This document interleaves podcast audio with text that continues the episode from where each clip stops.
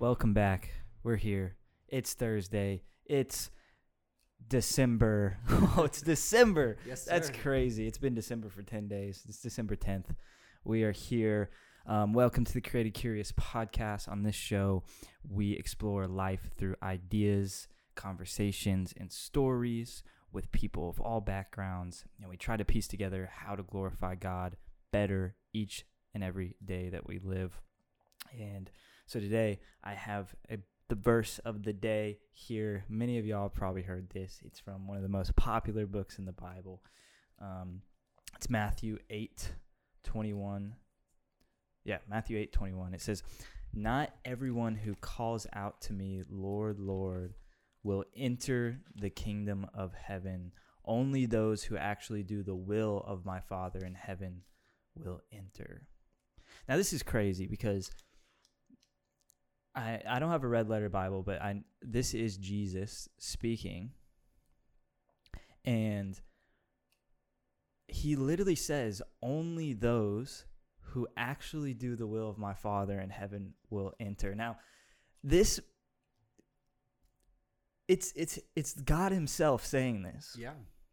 which blows my mind with all of the like the the probably millions of of people who think that faith is saying a word Yeah. in your or saying a phrase in in your mind For sure. you know and gosh i i, I want to break that down a little bit more and we can we can jump right into that but just soak that in for a second as i introduce our guest so i'm here today with Cody Mac do you realize you have like a rapper name Well, so like it's not. So my real full last name is Macmillan, but Okay. Yeah. So on Facebook and on everything Ah. else, though, yeah, it's it's just Mac because I don't like the full the full last name. go ahead and pull that mic a little bit A little closer bit closer. Yeah. Is that better? about a fist distance so Fist distance. There we yeah, go. cool There we go. Yeah.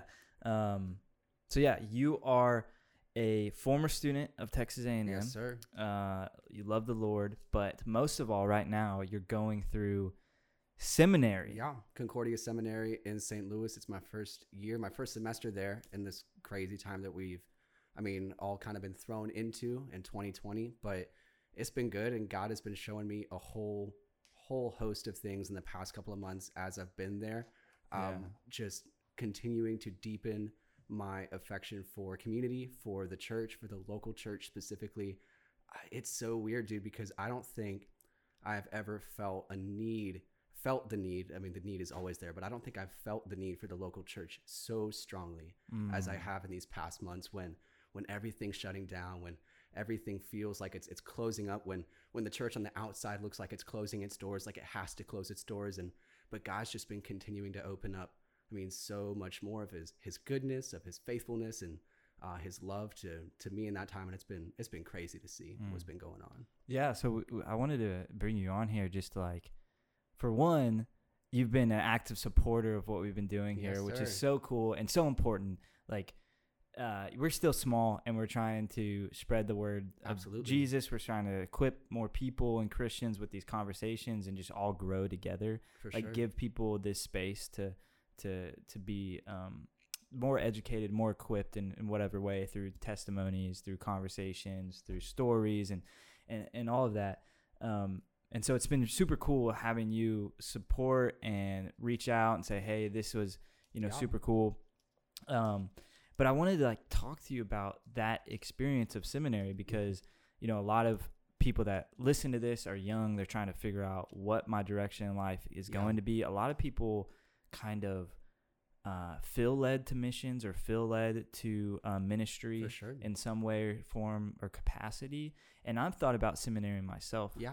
Um, so what made you decide to actually take that direction it was a lot of encouragement, uh, a lot of forceful encouragement from so many people that I love and Mm. trust and care about in my local church, uh, in College Station, in my home church in San Antonio. So many people have pushed me into this direction, kind of against my will at Mm. first, because I mean, I just know myself better than I think anybody short of Jesus knows me.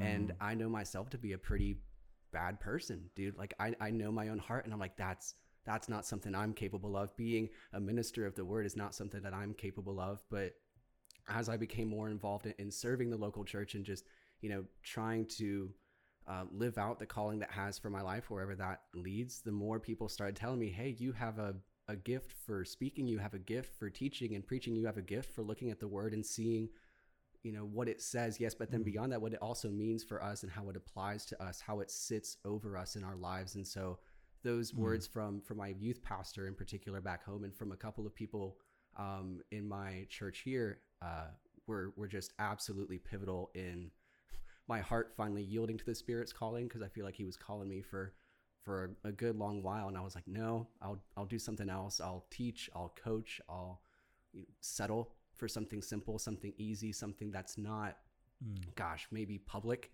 I still don't really like the responsibility of of authority. I love feeling like I'm a leader. I love being inspiring and influencing, but I don't enjoy responsibility. I don't enjoy having people look to me for the answers for things. I love just kind of in my own way coming to people with answers and surprising them in that sense instead of Mm. having that expectation and that weight be put on me if that makes Mm. sense so that's been hard Can you kind of like break that down? Why you think that may be? yeah Of like kind of sitting in this place of like, why I'm good at something. I Mhm. like understanding things, and I feel like the Lord is leading me down this place. But at the same time, like, don't come to me for any answers. Yeah. well it's actually so funny so we were in the middle of a call process this past year for my local church in college station um, and what happens is we have a, a district and then a, a larger national synod that kind of comes in and says okay what do you want from your next pastor? How do you want this pastor to interact with this congregation? How do you want them to lead you? How do you want them to preach to you? What's your style of worship? And so we can kind of almost you know match you with with a pastor. And there were probably 40 or 50 of us that filled out this survey of what we wanted in a pastor. We all agreed that we wanted somebody who was going to equip Mm. us, somebody who was going to equip us as members of the church to lead, but then we didn't want somebody who was going to delegate responsibilities over Mm. us. And so we wanted to have all of the power, but none of the responsibility. And so some representative of the district, exactly, dude, it's so funny, but it was so true to actually see that quantitatively how, how we had expressed ourselves and, and it was an anonymous survey so none of us compared notes or anything it was just truly the expression of our heart as a congregation we wanted the power and, and the equipping that came from the word and preaching but we didn't want sorry we didn't want the responsibility that that accompanied that as leaders in the church and so we had a district representative come and explain our survey to us and say did you notice this did you notice that you guys all want to be trained but then you don't want to be sent you know, Mm. right? You want to feel as though you're in control. You want to feel as though you're equipped. But then as soon as that call comes, everyone steps back. Everyone's timid. It's Mm. like, no, suddenly I'm still not good enough. Suddenly I still don't have the right words. Suddenly, you know, I don't know if if the spirit's calling me. He can't call me. Can he call somebody else? Send somebody else, right? Instead of send me. Hmm. So for me personally, um, I yeah, I love the opportunities. I mean, I was a Bible study leader at church, and I love digging into the Word. I love thinking about all the different um, ways we can see Christ represented in the Word. But then, as I started kind of hearing that encouragement from people, it didn't sound like encouragement. It sounded like almost like an imperative, like you've got to be a pastor. You've got to be a pastor. You've got to step up. You've got to lead. You've got to do something. Um, you, I mean, not save the church by any means, but you you have a responsibility now because of your gifts to go and use them, and that's true. But I Hmm. didn't. I it still doesn't sit right with me because I'm like, well, what if I fall short? And it's like, well, it's not a what if. It's not an if. It's a when. When I Mm. fall short, how am I going to respond? Mm. Right. That's that's with humility. That's with repentance, and that's with continually putting myself underneath the word and underneath you know the authority of scripture and just coming back to that and that's a process man that's something i'm wrestling through like right now Yeah, we, we expect pastors to be perfect these days. And the truth is like we're none of us are perfect. yeah Not a single pastor, not a single person is perfect. If they were, then there would be no need for this thing called the good news that we have. we wouldn't need pastors if pastors were perfect right. if, if somebody could be perfect we didn't we wouldn't need pastors we wouldn't need leaders we could do as we saw fit we could Mm. lead ourselves we could be autonomous right if somebody could actually do the job that we're called to do Mm. right Mm. but but because we can't right we're we're a pastor is, is literally a shepherd and something i'm learning in, in class even right now is that we are under shepherds of the good shepherd. So there is our our master even still as we are tending to the flock. And being an under shepherd means that I don't exactly know everything there is to know about mm. these sheep, right? Only the good shepherd knows absolutely everything mm. about his sheep. He, he knows the hearts of his sheep. He knows where the sheep want to go. He knows when one of them leads astray, and he has a heart for all of them. Me as an under shepherd, right, as a hired hand almost, I have to confess that my heart isn't always in the best interest of these sheep. I'm looking out for myself too. And being able to say, you know what, owning that, owning my own selfishness actually helps me to be a better shepherd because I can fight that selfishness. I can be, you know what, I have to submit to the good shepherd and everything that he's telling me to do. Mm. So how do you think that we reduce that more? Because there is like, we we can submit everything to God. Like this idea that like we're all, we have to sin is false. Just as if, just as false as we're never gonna sin is. So these these two du- dualities of like this idea that you're perfect and this idea that you have to be broken there with Jesus you don't have to fall off and so it's like how do you be the pastor or the person because we're all kind of little pastors we're little Christ that's what Christians Yeah. are. How do we be the person that is like in the will of God that is absorbing who God is to the extent of like we're just blessing people? Because we all know those people you're like yeah we, we know they're not perfect. We, we've seen faults but but for the most part like they are blessing multitudes of people like there's just something about them that's radiating that you just want to be around them you just want to listen you just want to be their friend and it's almost like this uh, with spiritual eyes or, or with the, the lens of of the Holy Spirit, you almost like they're they're so uh, captivating to you. You just Yeah. you want to be around them. You want to be their friend. Yeah. And I don't have the answer from from people looking at me. Yeah. Right. I people don't always come up to you and say, Man, you're absolutely captivating.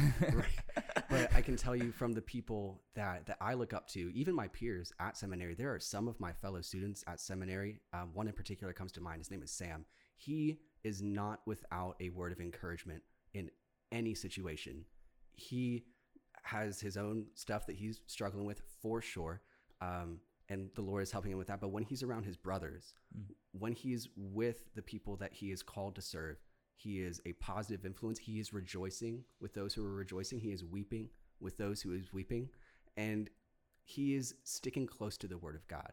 The, the closer we stick to his word, to scripture, and actually, you know, when we talk about how do we apply scripture to our lives, a lot of times we we hear those words and we think, you know what, what are the parallels here? Mm. What are the parallels between what God's word says and what I'm doing, between the the ideal and and the reality?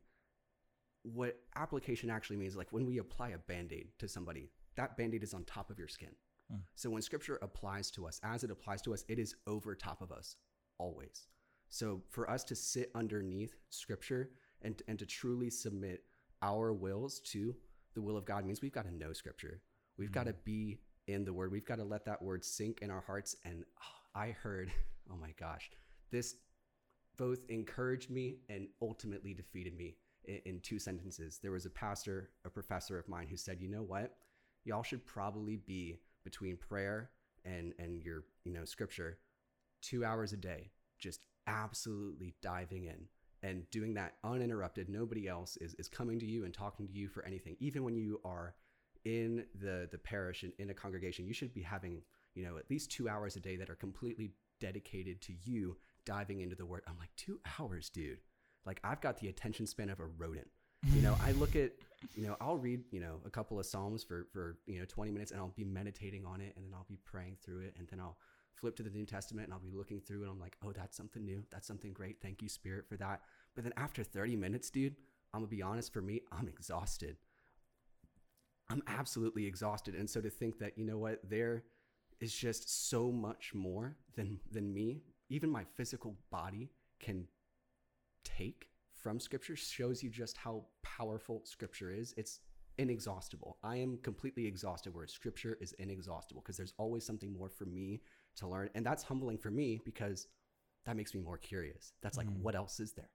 What else have I not seen about God? And then seeing more and more of God every single day as that spiritual discipline develops, I'm just more encouraged. I'm Mhm. more aware of of God in my life and over my life, his sovereignty, his goodness, and his grace. I'm just, I mean, thankful and grateful for that. And I think that that discipline, that that pattern, it's it's got to come back to that. And people might say, okay, well, that sounds a lot like religion, doesn't it? That you know doesn't sound a whole lot like relationship. That sounds like you're putting a quota on yourself, two hours a day, and and as soon as you get through those two hours, you're, you've done your Jesus for the day, and that's it. It's like, no, my religion is my relationship. My discipline is what forges my relationship because in this word, God is speaking to me. In my prayer, I'm speaking and responding to God. And so, what looks like religion from the outside, like, yes, there's a motivation of the heart too. Am I trying to be self righteous with this? Maybe, right? I've got to own that. But understanding that, you know, just because I am disciplined does not necessarily mean that this is legalistic. That doesn't mean that I am trying to justify myself. I'm actually trying this as best as I know how to submit myself to this word and let it reign over my life. Hmm. Yeah, you brought up something very interesting as far as like uh, them giving you like saying, "Hey, do it for two hours," Yeah. and I and, and then you still like getting exhausted over thirty minutes or not wanting to to sit there for that long or be that attentive. And I was actually meditating on this earlier today or yesterday, and just thinking about like.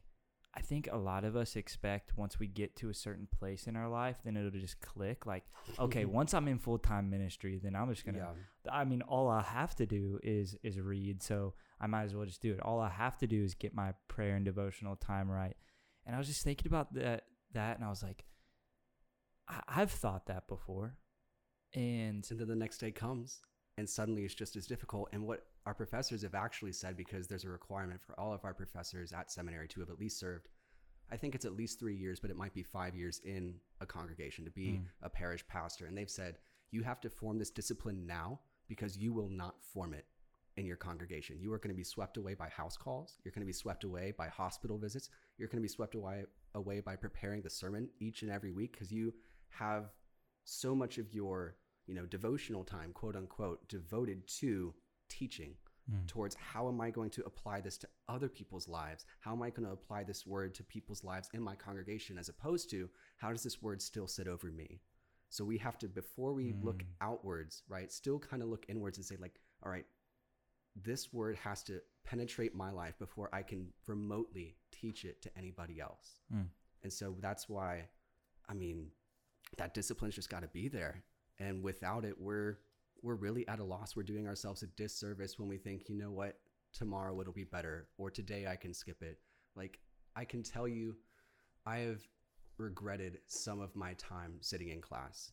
I've regretted some of my time you know hanging out with friends. I thought i could use that time better. I could have spent that time more wisely. But when i'm done reading the word dude I've never sat there and regretted spending another 10 minutes in the word and then I'm still hesitant to go back into it. Like, what's up with Mm. that? Yeah, I I was getting my devotional time because my pastor gave me this uh, devotion, which it's I mean it's hundred year two I mean it's like two hundred years old or something like Yeah. that. Um, and it's so crazy because it still applies, which speaks for the uh, the the reality of the scriptures and the Christian walk. It's like it's still going to apply because reality doesn't change Yeah. like culture could change all of these things could change but but reality itself doesn't change. Moral uh sub- objective morality does not shift. Right. you know god is the same.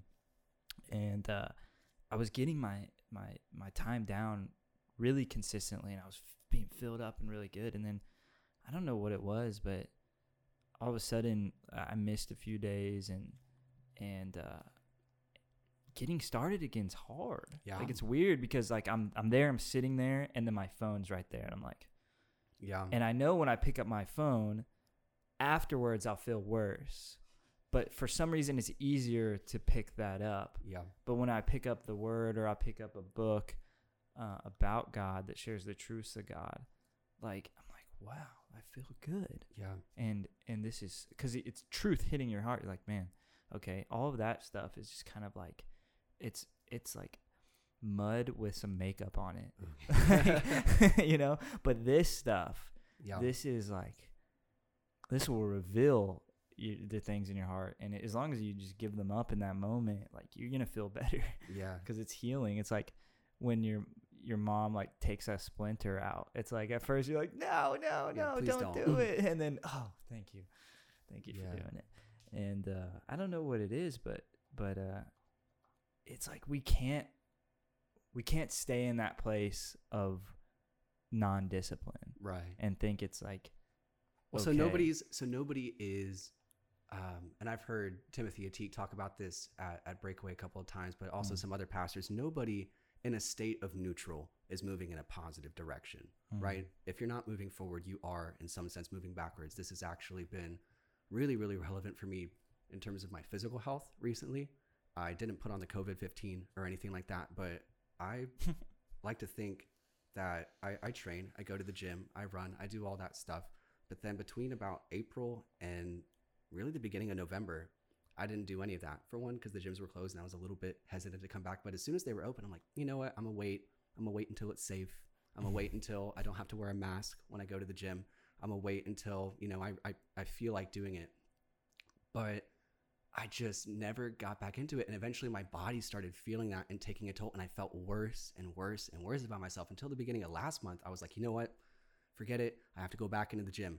That first week, that first two weeks was awful because mm. everything I did was less than I'd been doing before. Not that I was trying to max out. I'm not quite that stupid to think that I could, you know, hit the previous max, but even stuff, my working weights were, were suddenly crushing me and gosh, my body just felt weaker and I felt weaker and I hated myself for allowing myself to become so weak because I hadn't been disciplined with it.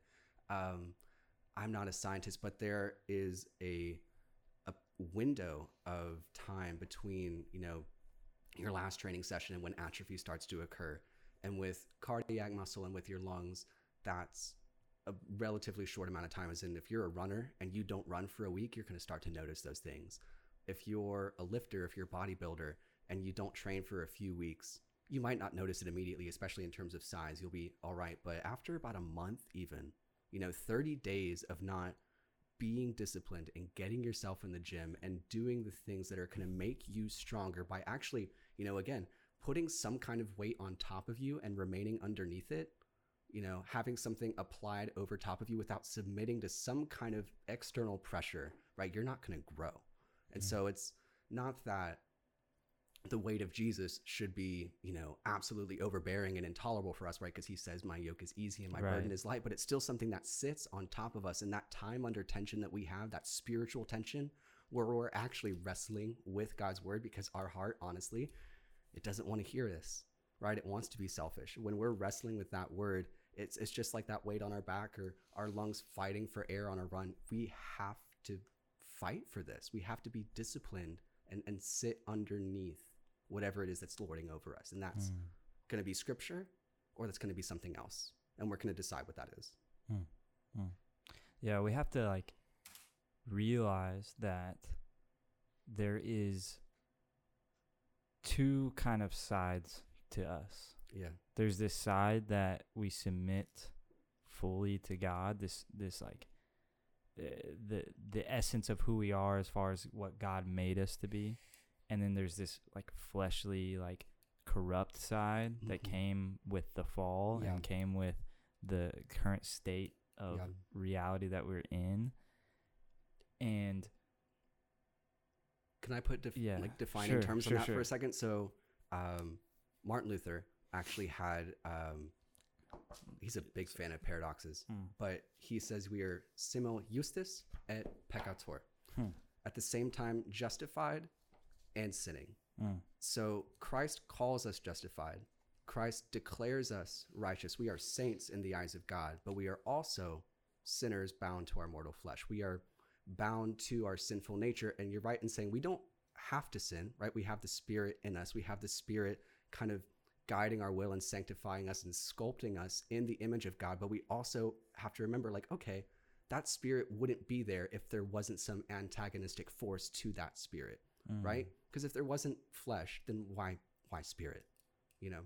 Right. So it's both of those things kind of operating in opposition to one another that we have to remind ourselves of and, and be humble with as a result. So why do you think we, we hate discipline so much?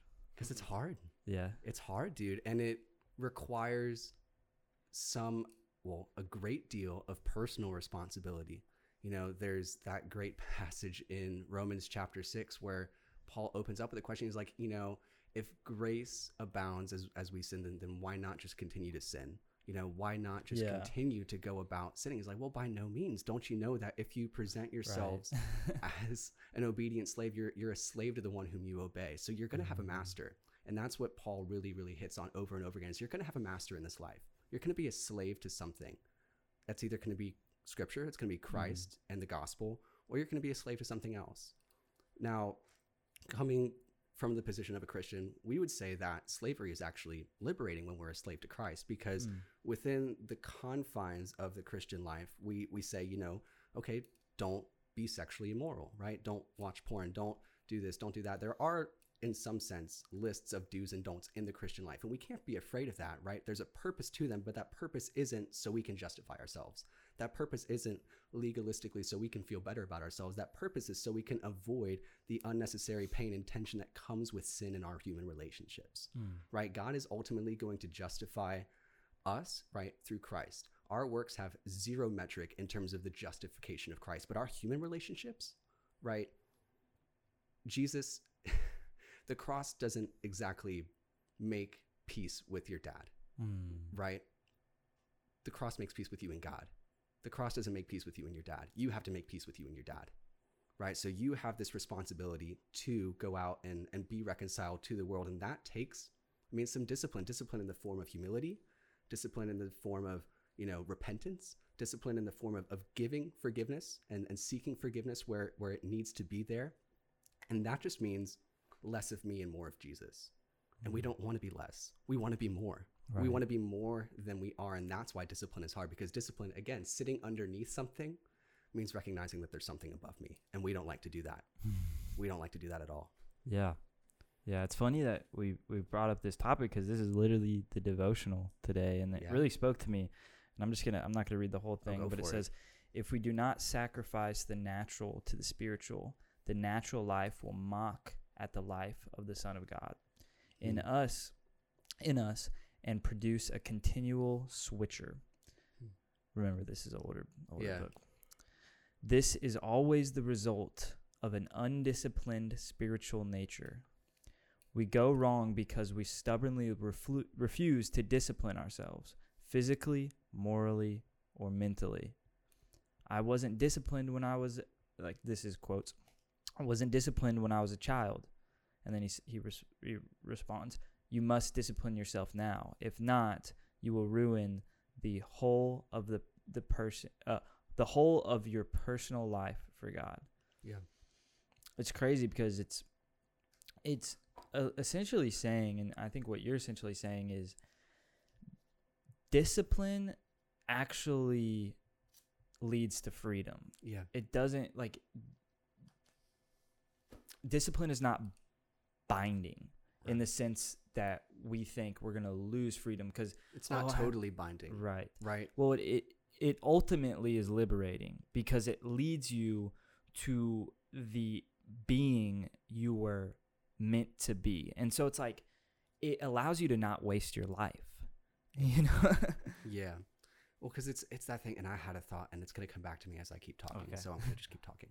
Um, that that thought of you know what discipline ultimately being liberating is is absolutely correct. But then even in the meantime, it's the difference between freedom to, I have the freedom to do something, and the freedom from something. So a lot of people look at freedom this way: freedom to sin in whatever form it looks like. Freedom to have sex, freedom to do all kinds of other things, freedom to, um, you know, go against the, the laws of our civil government, freedom to be, you know, selfish and, and bitter and resentful towards my neighbor. Um, that's what freedom looks like to people who, who want to be freedom to do everything. But Christ says, you know, you are free from sin. You are free from death. You are free from the chains that have held you captive to this this natural, this this fleshly state of being where, you know, you were you were bound to sin, right? Because that I mean, spiritual operation wasn't wasn't there for you. Of course, the spirit is always, you know, kind of trying to get into your life and, and soften your heart and, and sculpt you. But the more we are are resistant to that, the more that we just you know are are not submitting to God's word and really just ignoring it and setting it to the side, the the more we are going to look to do something, the freedom to do something, as opposed to looking to be free from the this sin and the evil of this world. So mm. that's it's just kind of a different definition of freedom because again, why would freedom be the ultimate virtue if Christ calls you to be a slave? Right? Right. You know, why why is freedom what we're looking for? We have to ask ourselves in, in our own hearts, say like, why do you want to be free? Well, ultimately because some part of me wants to do something it shouldn't be doing. Mm. Some part of me it wants to go against God's will, go against God's law, go against God's plan for my life. And the spirit says, "Well, hold on. You think you want to do that, but you actually don't." Because what that sin will lead you to is death.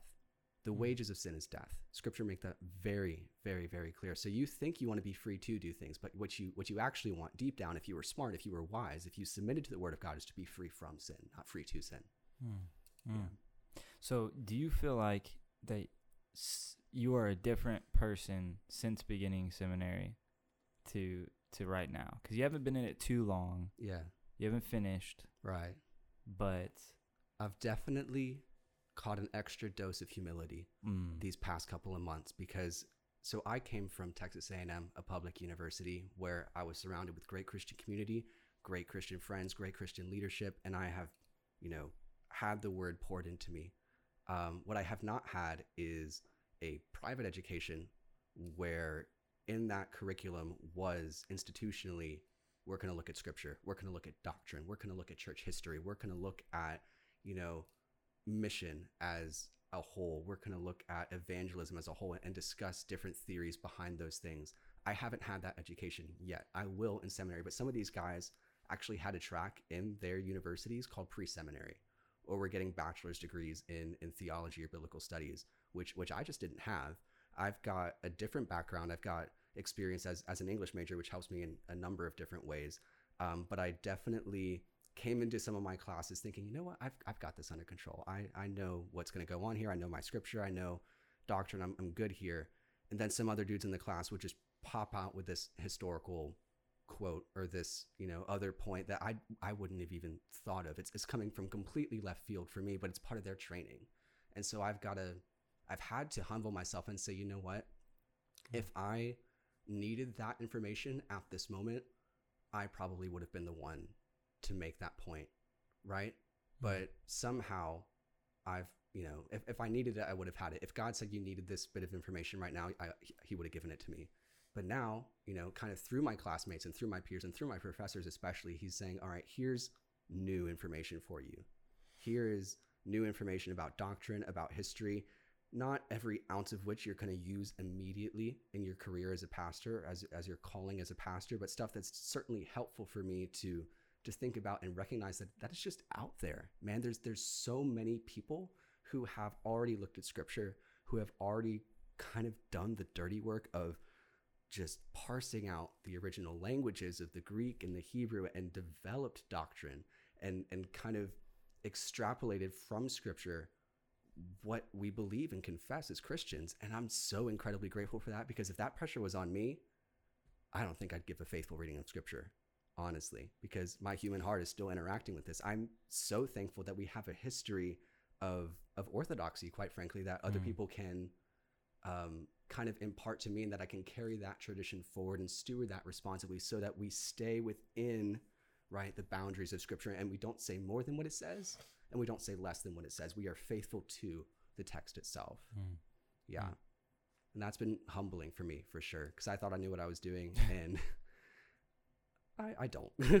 do you do you feel like like you know uh, I, there's many ministers now that haven't necessarily went to seminary Mhm. before Yeah. um, and all different types of people that kind of Right. i th- there's i guess what i'm trying to say is there is The value in seminary education. well it- yeah you can you can speak on that for sure yeah. but i also want to talk about like just knowing that jesus is god and following Yeah. jesus as a person and trusting in him Yeah. Is that enough for the for the the average Christian yeah.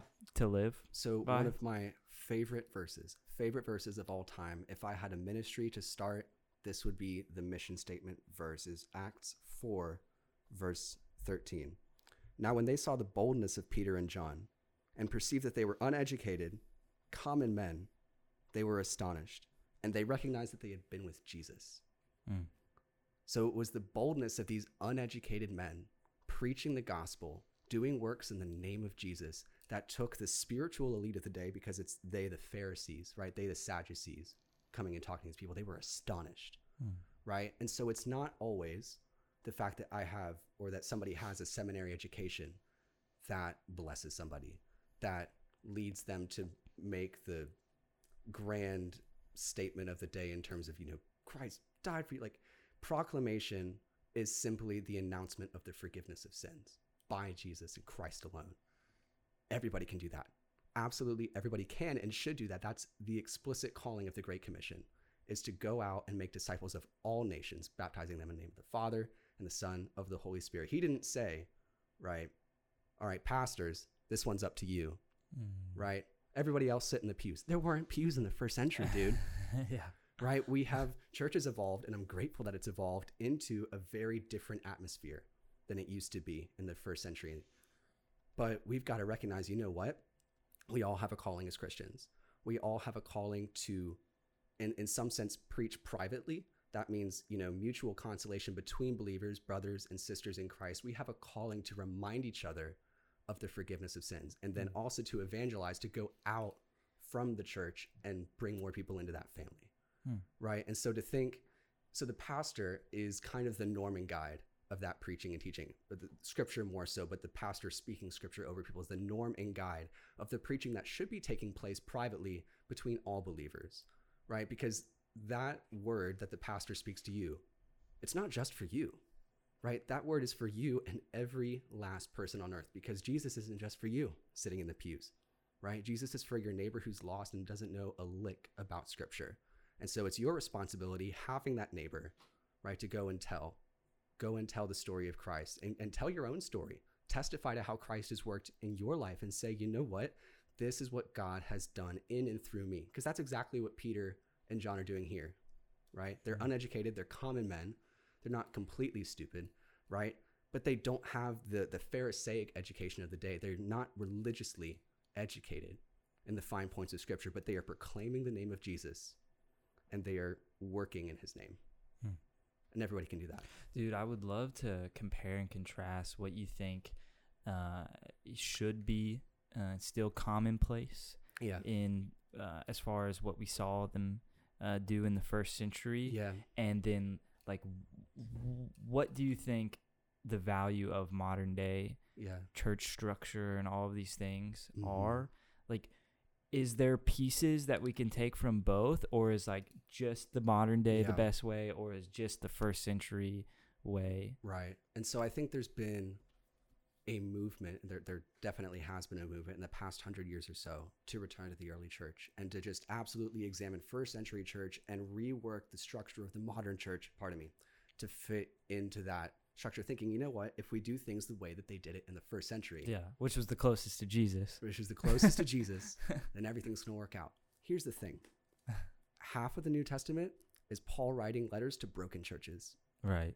Paul is writing letters to broken first century churches, reminding them and exhorting them to return to the message of Christ. And so the early church was by no means perfect. It was close to Jesus, and you would think, you know, naturally, you know what, I'm closer to Jesus chronologically, Mm. so I can follow in step with his teaching and practices, at least in terms of worship, a, a little bit better. But you can be faithful or faithless in any given time, in any given place, in any given cultural circumstance. And that's what we're finding out now, especially as, you know, church looks different. It looks like it's mediated online in no small part. And people are wondering, you know what, is this really church? Are we really gathering around anything? Are we really hearing the Mm. word the way we should be hearing it? And there is, right, something lost in that personal connection in physical space when we do church online, right, when we gather online but there is also a profound opportunity for connection and immediate evangelism Right. in an online setting. if half the people who tuned into my church back home online shared that video every single week, we would be reaching hundreds of thousands of people. Hundreds of thousands of people instantly. How many of those hundreds of thousands of people are going to watch that video? Maybe a tenth of 1%. But say that's 20 new people. 20 new people who are hearing the gospel, Mm. who are hearing the word spoken over their lives in a time where we certainly need it. We certainly need hope right now. And so, not just my church, but really any church that's working online and working in this new mediated age with, with social media and, and technology, figuring out how do we, I mean, honestly, reach out and kind of pester people, you know, Yeah. kind of bother people and, and make Christ a nuisance because that's that's what Christ is to people, right? He's con- God is on our backs and he's just kind of poking at you. He's like, Mm. "Hey, I'm here. I'm here. I'm here." And that kind of feeling of resistance, it's funny, the stronger that feeling of resistance is in somebody's heart, they kind of know he's there, Mm. right? But they really don't want to recognize him, right? It's when you've got it's the same phenomenon as when you've got a deadline coming up. The more you, you know, resist it, the more you procrastinate, that's actually an acknowledgement of the deadline because you're doing all of your activities in, in the here and now to avoid that one thing that's later. Right. And so that's that's kind of how people interact when they when they don't want to hear the gospel. It's like you kind of know somewhere, right, that this actually does apply to you. But you're also showing that you don't want to hear it. So it's it's, you know, confirming the the validity of the gospel, but it's also confirming the depravity of the human heart Mm. in that one kind of rejection. Yeah, that's something I've definitely uh, been wrestling with. Is like, where is the place for online church? Like, Yeah. what does that look like? I mean, obviously, we're we're doing something right now Mhm. that is ministering the gospel, ministering truth and realities of God to people via online yeah. video and audio. So, in a way, this is a ministry, right? Or it is a ministry. But it's different than church. This is not church, you know. I, I and I'm not on on the show. I don't think neither Caleb or I are necessarily claiming to be authorities on Right. on these subjects. You know, in some ways, there's there's knowledge and and uh, uh, the Holy Spirit definitely can speak truths. Um, but I, but but by by no means is your pastor on this podcast right now. Yeah. There's there's no pastor on this podcast, Right. And d- depending on what you consider a pastor, Yeah. there's no ordained. Like your Yeah. pastor is not here. Like your pastor is a person that is in your local church. Um, but the th- struggle that I've had is like, is it even church if it's not the gathering of the people? hmm and is it still gathering of people Right. or does do those need to be two separate things like we can put our sermons online but they're also if you're a part of a church you also need to gather in person with people Right. It, do you believe that's the case because i don't necessarily like if i just did everything online i would lose my mind Yeah. and i, I think there's a reason for that Yeah. because we were wired for physical connection. Yeah. Dude, we're, we're physical creatures. We were wired for physical connection that's not mediated necessarily by excess technology. I can tell you the, the Greek word for church is ekklesia, Hmm. which just means gathering, right? The church coined it or, or became synonymous with church in the centuries after the Bible was written, because before it was just gatherings of people. So when we are gathering around, say, a live stream and people are interacting with one another and people are worshiping in their homes, that's gathering. That's church. Hmm. Now, when I and I was doing this on the way here, when I put a podcast on in my car as I'm driving somewhere, who am I gathered with? Right? Who am I connecting with? I'm being taught, certainly, right? There's certainly preaching and proclamation going on there. But is that church? Is that gathering? No. And we need gathering because without that gathering, we lose the entire purpose of our Christian life, which is to bless the people around us right right? That Right. gospel again is not just for me, right? It's not just so I can be puffed up with knowledge and spiritual truth. It's so that from that truth I can go out and bless people. We right? often As- as miss that. vehicle. We often miss that, don't we? That that the most important thing about our Christian walk is that the people closest to us are the most blessed. Mm. Like you should be a little uh, radiation, you know, field, Yeah. and, and the closer people are to it, the more blessed that they are, not the le- less blessed. yeah, It shouldn't be like the out outward ring, like your mission. I mean, that's where you learn from the book of Samuel, looking at like looking at Samuel, looking at Eli, Yeah. and seeing, especially Eli, seeing how great their mission was, but how much they missed the point because they didn't like pay attention to their family Yeah. and like the people closest to them became very sinful because they were so worried about their Yeah. mission or job or purpose that they like actually missed their purpose. For sure. Well, and so in um, in Lutheran doctrine, we have this concept called vocation, Hmm. which is effectively. I'm gonna have to backtrack a little bit. So I can't be a totally good Christian internally, right? That's that's something that God applies to me is His righteousness. But a husband or a father or a brother, I can be a good husband, father, and brother because right those relationships are mediated by Christ. The Spirit is working through those relationships so that you know me as as a vessel can can be God's mouthpiece to other people, and that's important because vocation is not simply pastor and everybody else. It is just about every earthly title we can give, every definition you can give somebody can be looked at through the lens of all right, how can proclamation happen here? How can forgiveness and reconciliation happen here between family, between friends, between a teacher and a student, between you know classmates even there there are certain things um, that we can do as as people between people that that are good that are righteous and we can be right with people because of the spirit operating in us. And so i think the more we understand that all of those vocations are important the better off we'll be. We'll start to recognize that we have a role to play right? There's a there's a sense in which okay i'm sticking underneath scripture so i'm i'm lowering myself but god is actually lifting me up right? God is lifting me up and showing me all of these places in which i'm supposed to minister. And he's giving me that responsibility to minister because well with his help i can hmm. right? He he would he would not call you to something that he would not work in you to to fulfill he would not call you to a role that he could not fulfill. There's a phrase that i do not like in the church that i've heard before is like god will never put or god will only give you or he will never give you sorry i'm losing the phrase. God will never give you more than you can handle. He will always give you more than you can handle. Mm. he will never give you more than he can handle right? And that's the entire point is god is giving us things that he can handle to show us as he handles them that he handles them right? And for us to recognize his sovereignty in our own actions and honestly in our own fallings short as brothers and sons and fathers and classmates to recognize you know what? I need god in this. I need god for reconciliation. I need god for for peace in my earthly relationships because without him i'm i'm sinful hmm. again right? And and i'm selfish and i'm broken and i'm prone to just do what i want rather than what's going to be building up for somebody else.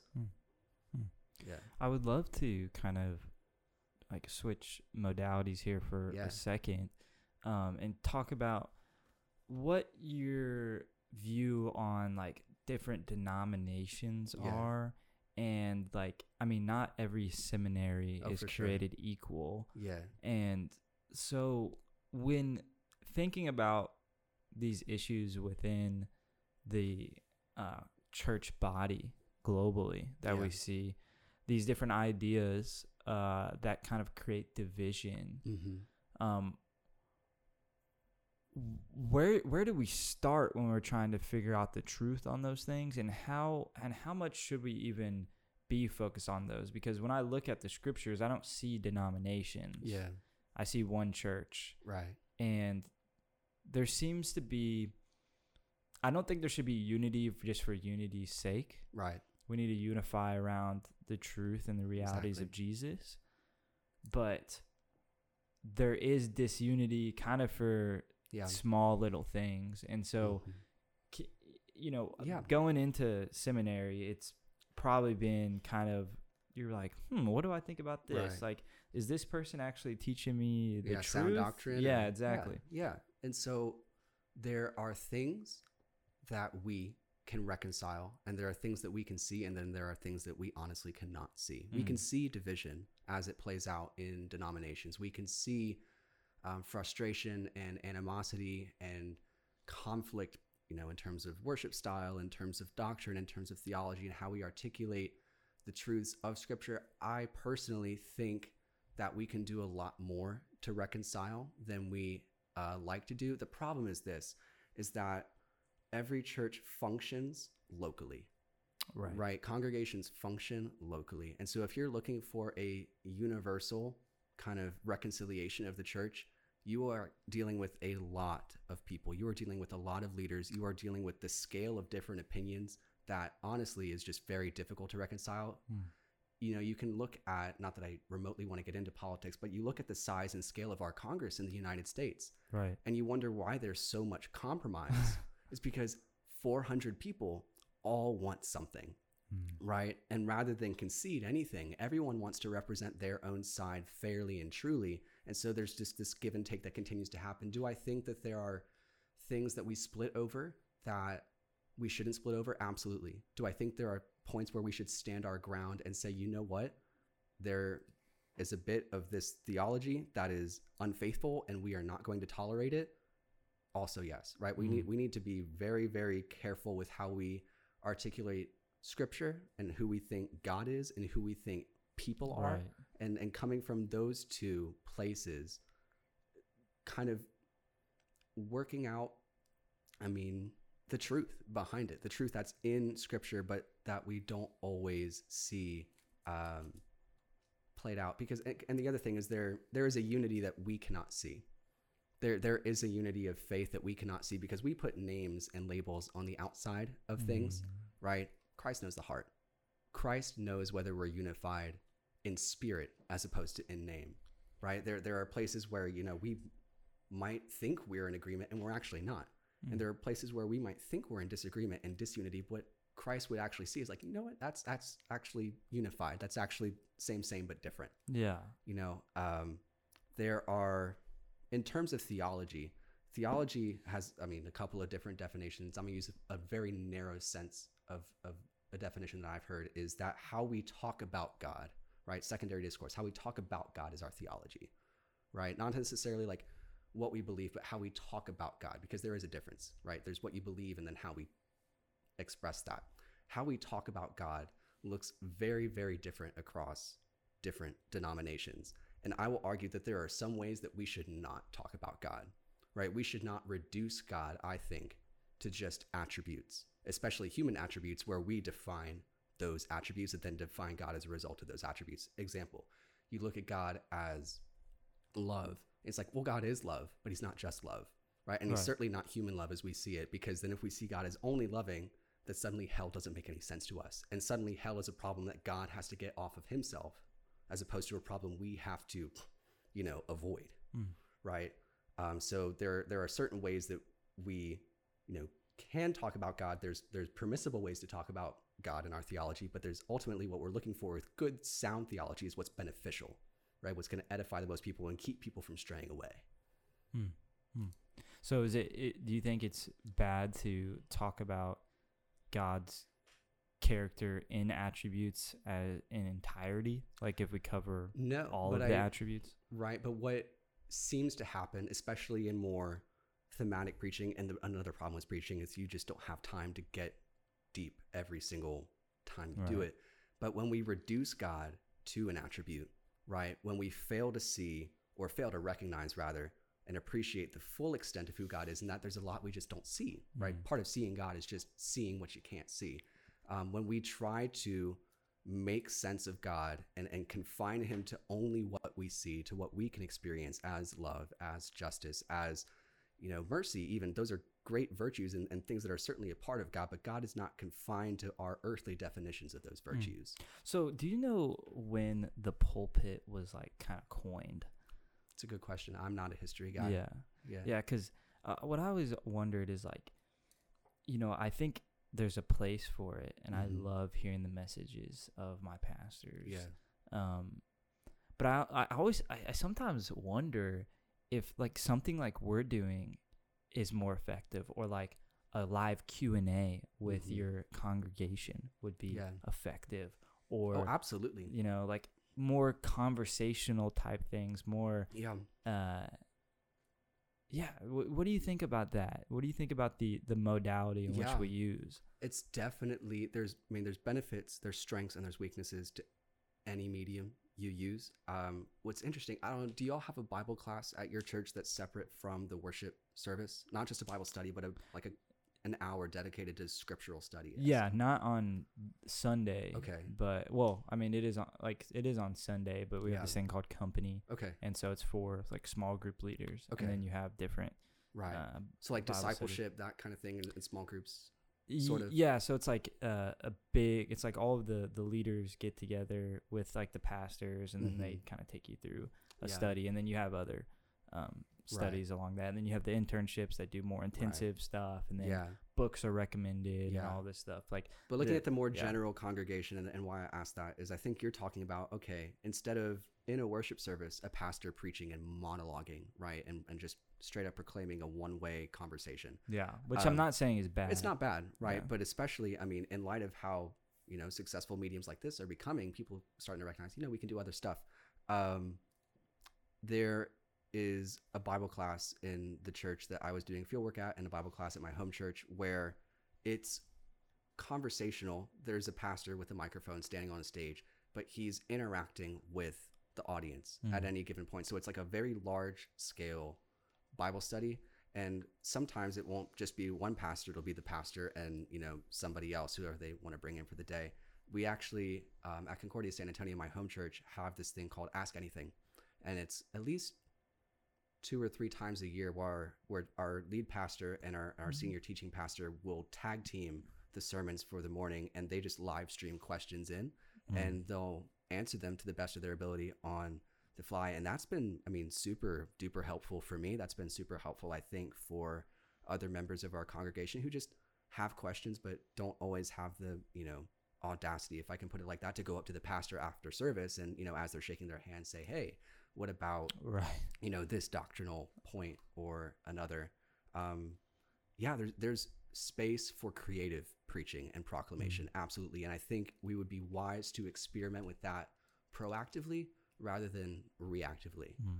you know we don't want to just wait for culture to decide Mm. what's effective and then us respond to that and try to mirror the culture. We actually want to be ahead of the culture if we can. Yeah. That requires us to be more creative than culture, which is hard to do. But it's something that I think if I mean we have creative pastors and people who have a heart to do that can be done. i often feel like church should be an all day thing Mm. like it, it almost seems like not specifically at my congregation but at other places that i've visited it kind of like especially with the covid thing yeah, kind of just seems like all right it's like a it's like a lecture. no you're paying for a you know like a comedy show not like exactly like right. it's not always comedic but you you you drive you park Yeah, you get out, you walk in, they hand you something, you go sit down. Okay, everybody stand up, sing a song. All right, listen. All right, leave. yeah, It's like that's where I think the true value of the first century Mm. outlook on church is. It's like yeah, I don't think that's right. the the, the three step process. I don't Yeah. think that is what Well, and so it's interesting because gathering is. You know. Yeah. Um, so I've said the word Lutheran, just dropping it a couple of times, but I am I am Lutheran, and we jokingly get called Catholic light on many occasions, not because our Mm. doctrine is the same, but because in worship, a lot of Lutheran churches are very liturgical, in the sense that there's a lot of call and response, there's a lot of standing and sitting and participating in the reading of Scripture, participating in um, just the the ins and outs of the worship service. It's not all right.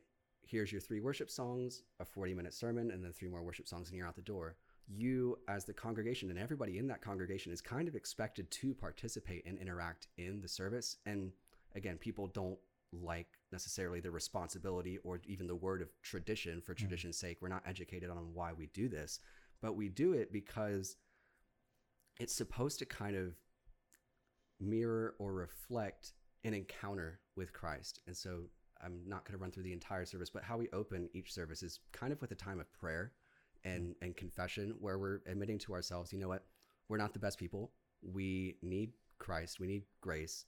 And and we just confess that to ourselves. And from that place of confession, you know, we we sing and and we do worship and there are prayers said by by the pastor.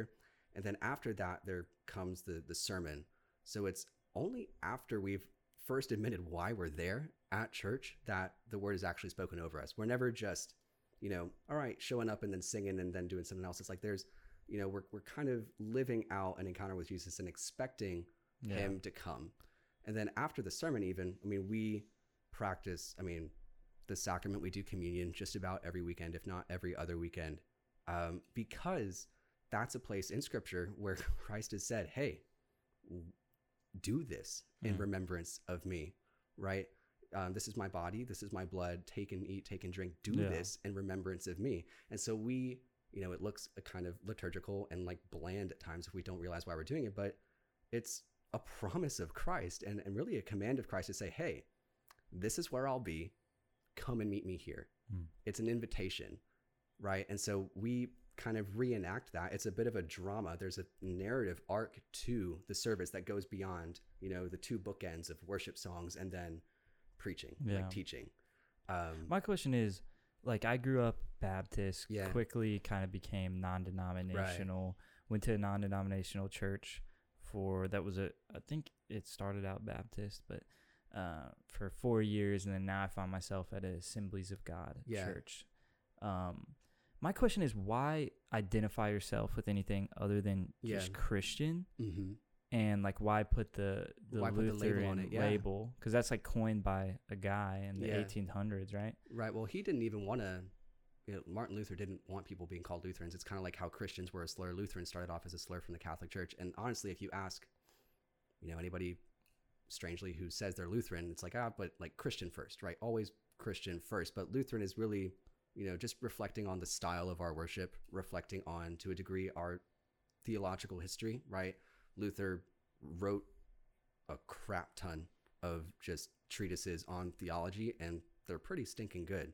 Um, and so, really, the only reason we call ourselves that is like, all right, paying you know, tribute or homage is maybe the wrong word, but paying respect to somebody who took the time to open the word and and expose it faithfully Hmm. is, is all we're really trying to do with that, and to say, you know, as a community, here is another name, not a better name by any means, but another name that we can kind of say like, all right, this this guy was a good guy, right? We don't try to lift him up um, in any sort of way. He just he just laid out some doctrine, and we agree with that doctrine, and that's all it is. Mm. Yeah. Okay, gotcha. Um, but that that brings up a good point, and I think more of the heart of your message, like speaking more generally, is yeah, like why why have denominations? Why try to identify yourself with that instead of Christian? I don't think it's in anybody's heart trying to put Baptist or Methodist or Catholic or you know Pentecostal even above Christian. It's because you know what? There are a lot of bad theologies out there, and we want to make sure that people know we are not a part of that Yeah. right? And by whatever means you do that, like you could have, you know, just no name on the door, as a lot of, you know, non denominational churches do. And then somebody has to come in and see, all right, is this pastor preaching faithfully? Is this Mm. worship team worshiping faithfully? And there's just a lot of kind of cost in terms of the the potential member of that congregation saying like all right i have to figure this out for myself as opposed to somebody who's you know methodist walking into a Methodist church and saying, you know what, honestly, like Google Methodism, not the foolproof way to do it, but like kind of see like, all right, what do they believe about Jesus? What do they believe about, you know, you know, salvation and justification? is like, does that fit? Does that not fit with what, you know, I believe personally? And then, right, it kind of makes church shopping easier in a Mm. place, in a time, especially where there's so much competition, if I can use that word, so many different and, and well thought through um, ways of, of looking at scripture that people just have to kind of sort through, right? And the Mm. name kind of gives you a, a very short way to sort through. Hmm. It's shallow, absolutely. Is it helpful in some sense? Maybe. Yeah. Yeah. So you, you kind of spoke earlier about like being kind of pressured in Yeah. seminary and this idea of like you're you're doing this so kind of the end result is become a minister of some Right. sorts what is that like feeling that pressure maybe knowing that the lord's will could change Yeah. in that yeah. Um, being faithful where I'm at, doing the next right thing, as secular and cliche as that sounds, is honestly what I've broken it down to for me because I could sit in anxiety and worry about whether or not my calling is going to change or where the Lord is going to take me. The short of it is this two and a half, wait, three and a half years from now, I'm going to get a call to some congregation I know not where. I have zero idea where. I can put a couple of suggestions into whoever's in charge of that decision, but I honestly have no idea where mm-hmm. I'm going. And that's something I agreed to when I signed up for this. I'm going to get a call somewhere I have no idea where. And that's taken also like some humility for me to say like you know what i would love to be back in texas i would love to be back in san antonio i'd love to be with my home church i'd love to be in a big church i'd love to be in a contemporary church there's a lot of things that i would like but honestly i have to submit my desires to god's will right Mm. and if god's going to send me somewhere he's not going to send me somewhere empty handed he's not going to send me somewhere where he's not going to be Mm. and trusting in that and also tr- i mean trusting in the future members of my congregation to also be faithful. I'm not going to walk into a place of pagans, right? I'm not going to walk into a place where people have no idea who Jesus is and do not want to follow him. I'm going to walk into a situation, right, where they are in some sense established, unless I'm planting a church, um, which would be fun. But, you know, more than likely, I'll be entering into a place that's established with faithful believers Mm. who are more than likely much older than me, who have gone through the ins and outs of church life and ministry, and who can honestly disciple me as I'm preaching to them. yeah And that's what I'm looking forward to. Mm. That's super exciting for me because I get to, I mean, learn from everybody. Yeah, I was talking to my buddy last night. We we were in Houston and we were talking about this stage of life that we find ourselves in being kind of one of the weirdest stages of life because it's like the most pressure that's ever been on you. Also kind of the most freedom in the sense to Yeah. choose what you want to do. Uh, but like this kind of post grad Yeah. area where you either you got to make some decisions there's like some worries it just seems like everything is so intense Yeah. in this time period and so like with people right now listening to this trying to figure out who they want to be or like what they want to do or Yeah. like what that looks like what God's calling is for them like eh, you know you chose this one path but it's like we kind of find ourselves in this place of like we're expected to know everything but we really know nothing Mhm. in the sense of like Who do you think puts that expectation on you? I guess society right Really?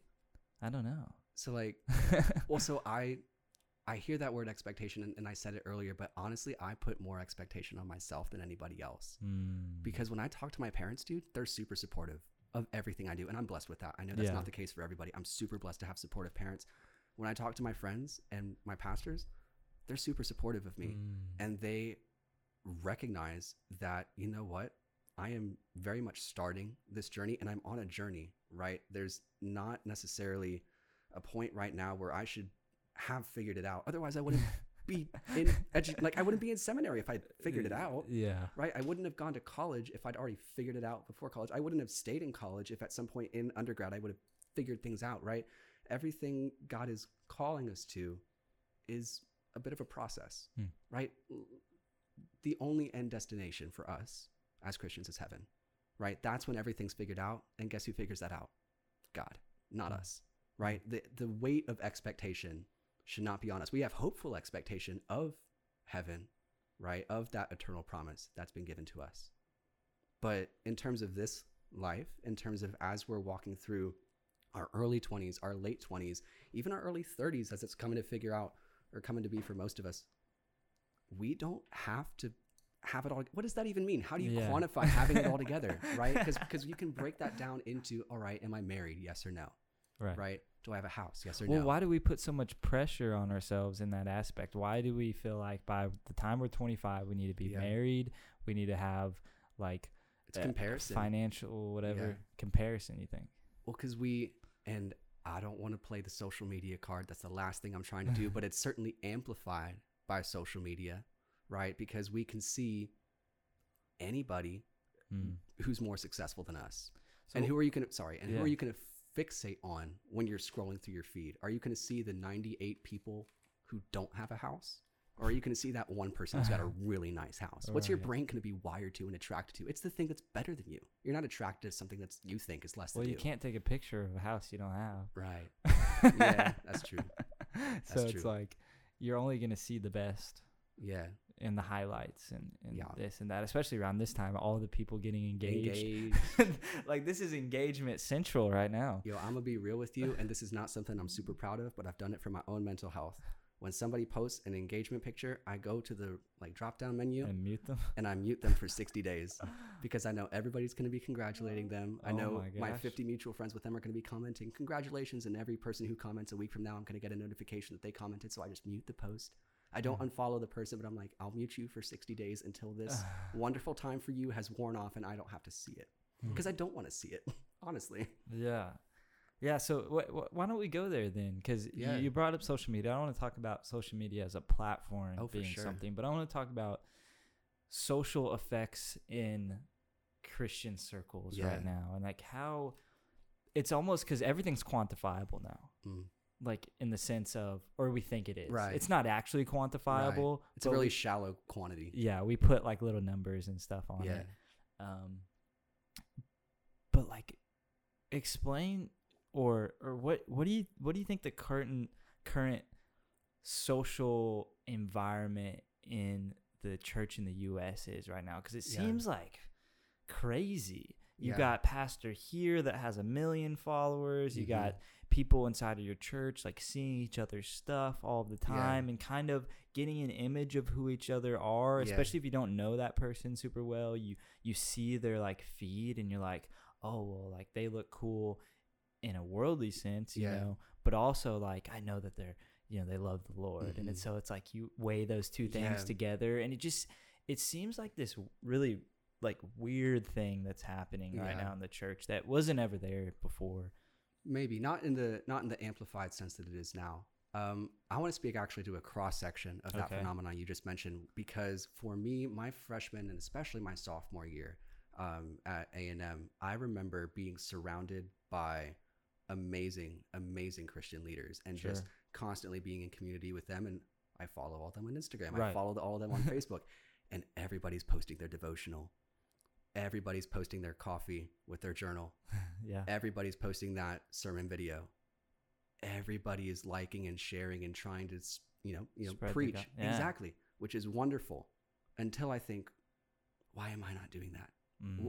or why am i not doing that with the same result that they have right is their proclamation better than mine is the Mm. spirit more active in in their life than mine right Mm. and to question that puts a spiritual burden on me that directly parallels that that worldly burden because i think the in a secular community you have the same phenomenon where it's like all right somebody's got a car somebody's got a, a really you know nice significant other that they're spending every waking minute of the day with. But you know to compare my spiritual life to somebody else's spiritual life through social media that takes a different toll that took a different toll on me it's dude, impossible too. It's impossible to get an accurate thing because like like i was thinking about this the other day because i was thinking about someone like uh, about someone in a certain way Yeah. because of one thing that i saw and i'm like am i literally taking like a pinterest yeah. and defining what this person who this person is probably. by like certain things that they've pinned? Like how ridiculous is that yeah. Like that we're gonna define people by this sliver and we create this whole scenario and identity of this Yeah. person based upon that. Yeah. There's there is nothing more dangerous than a little knowledge Mm. right? There's nothing more dangerous than a little knowledge and thinking that knowledge is much more valuable than it is because with social media we see more and less at the same time. Mm. we see more of people. It's more of what people want to be. It's more of what want people more of how people want to be seen and it's less of the things that people are trying to hide Mm. it's less of the things that people are not proud of, which is scary considering some of the things that people are proud of enough to Mm. post, right? But is social media the monster that's, you know, making all of our kids depraved? No, it's showing us how depraved we already are, Right. especially because we're bold enough to post some of the things that we're doing, Mm. right? And to gloat in that, to boast in our sinfulness, frankly. Um, and then to, on top of that, do that comparison game, either from a place of um, not worldly righteousness, but just, I mean, clout, I'm going to use that word, Yeah. or spiritually from a place of maybe self righteousness, even not trying to be better, but trying to be good enough, Mm. right? Trying to be spiritual enough on social media so people know I'm a Christian, Mm. right? I want people to know, right? I want people to know I'm that radiator of energy. Fix up the outside. Yeah. Whitewash tombs, dude. Right? Because there's so much in here that's that God's still working on. I, I've realized something pretty obvious from doing this podcast. It's really hard to not be in the right place in my heart or be anxious or be Yeah. worried about something and actually like come on here. But it's it's not that hard to Yeah. like go out and do a photo shoot Mhm. with my nice cameras yeah, and like with my Jeep right. and and get that one snapshot where I look really good and I'm smiling just Yeah. right and it's at the right angle of my face to where like Yeah. Well, notice the difference I'm there. portraying something. yeah, notice the difference there. When you take a snapshot of you, you're making an icon out of yourself. The Mm. word for idol in Greek is literally icon, right? Social media icons. you, yeah, you think about that for a second and where that word actually comes from. Mm. right? Make you think twice about what you want to be, right? So when we're trying to icon iconize ourselves, I don't know if that's a word, Yeah. but cast ourselves as idols for other people to see, we're taking the place of God, dude. Well, let's talk about that further because I don't think technology. People always talk about technology being this like kind of outside the realm of morality. Right. I don't actually believe that's the case because if you think Okay. about it, I feel, it says we're we're not at war with flesh and blood. So it's Yeah. not like these technologies were just created outside of demonic or godly influence. hmm There there's nothing that is done outside of those two uh, outside of this the spiritual. Spiritual warfare, dude. And so it's like, if let's say, and, and we know this for a fact that most tech moguls, Silicon Valley isn't necessarily the most godly place. Right. And so if ill intent or demonic presence behind someone's intentions, Yeah. you know, you, you people get weird whenever you say demonic, Yeah. right? But but it's you. it's literally just living in a state contrary to the truth and the Yeah. knowledge of Christ. And so you're developing technologies with the intention to manipulate. Yeah. And a lot of times I think there is these like forces behind those intentions that you see kind of show up in the symbolism within icons or there's there's different little features Yeah. that kind of whoa, it kind of reflects maybe some of the spiritual realities Yeah. that are behind it that you're like dang what what if the enemy's in, intention is to create through Yeah. this means or to kind of pervert through creation. Right. Right. Because the enemy always perverts. That's Mm. how he does. And I think what's even more scary than ill intention is good intention. right? Mm. because these guys and girls in Silicon Valley, they want to make something good. They Mm. want to make something that's going to help people. They want to make something that's profitable, that's good for them, but that also is a tool, quote unquote, for everybody, right? Mhm. And so, what is going to hook people the most? What's going to be the most accessible for people? What's going to be the most addictive for people? What's going to be the thing that people can't let go of that's going to be so useful to you that you can't let go of it? Right? That's where their brains are at. That's how they're thinking about what they're doing and I think they're doing something good. right? Because when I'm, I mean, honestly, if I recognize something I'm doing is bad, yeah, I'll maybe keep doing it. Mm. But you can't make that your mission. Nobody's mission is evil, dude. I, I, mean, there is bondage of the Mm. flesh to it, to it. Yeah, right, right. Well, there's the devil, right? There's the enemy, right? But I think as long as that spiritual battle is going on inside, you know, I mean, the human heart, I think people are at least going to manifest their their intentions as as good, and you know, try Yeah. to iterate and articulate them as good, and justify. I mean, algorithms that promote pornography, Mm. right? Algorithms that are, you know, promoting. I mean, because that's what it is, right? Yeah. It- there's it's it's there. It's not full on.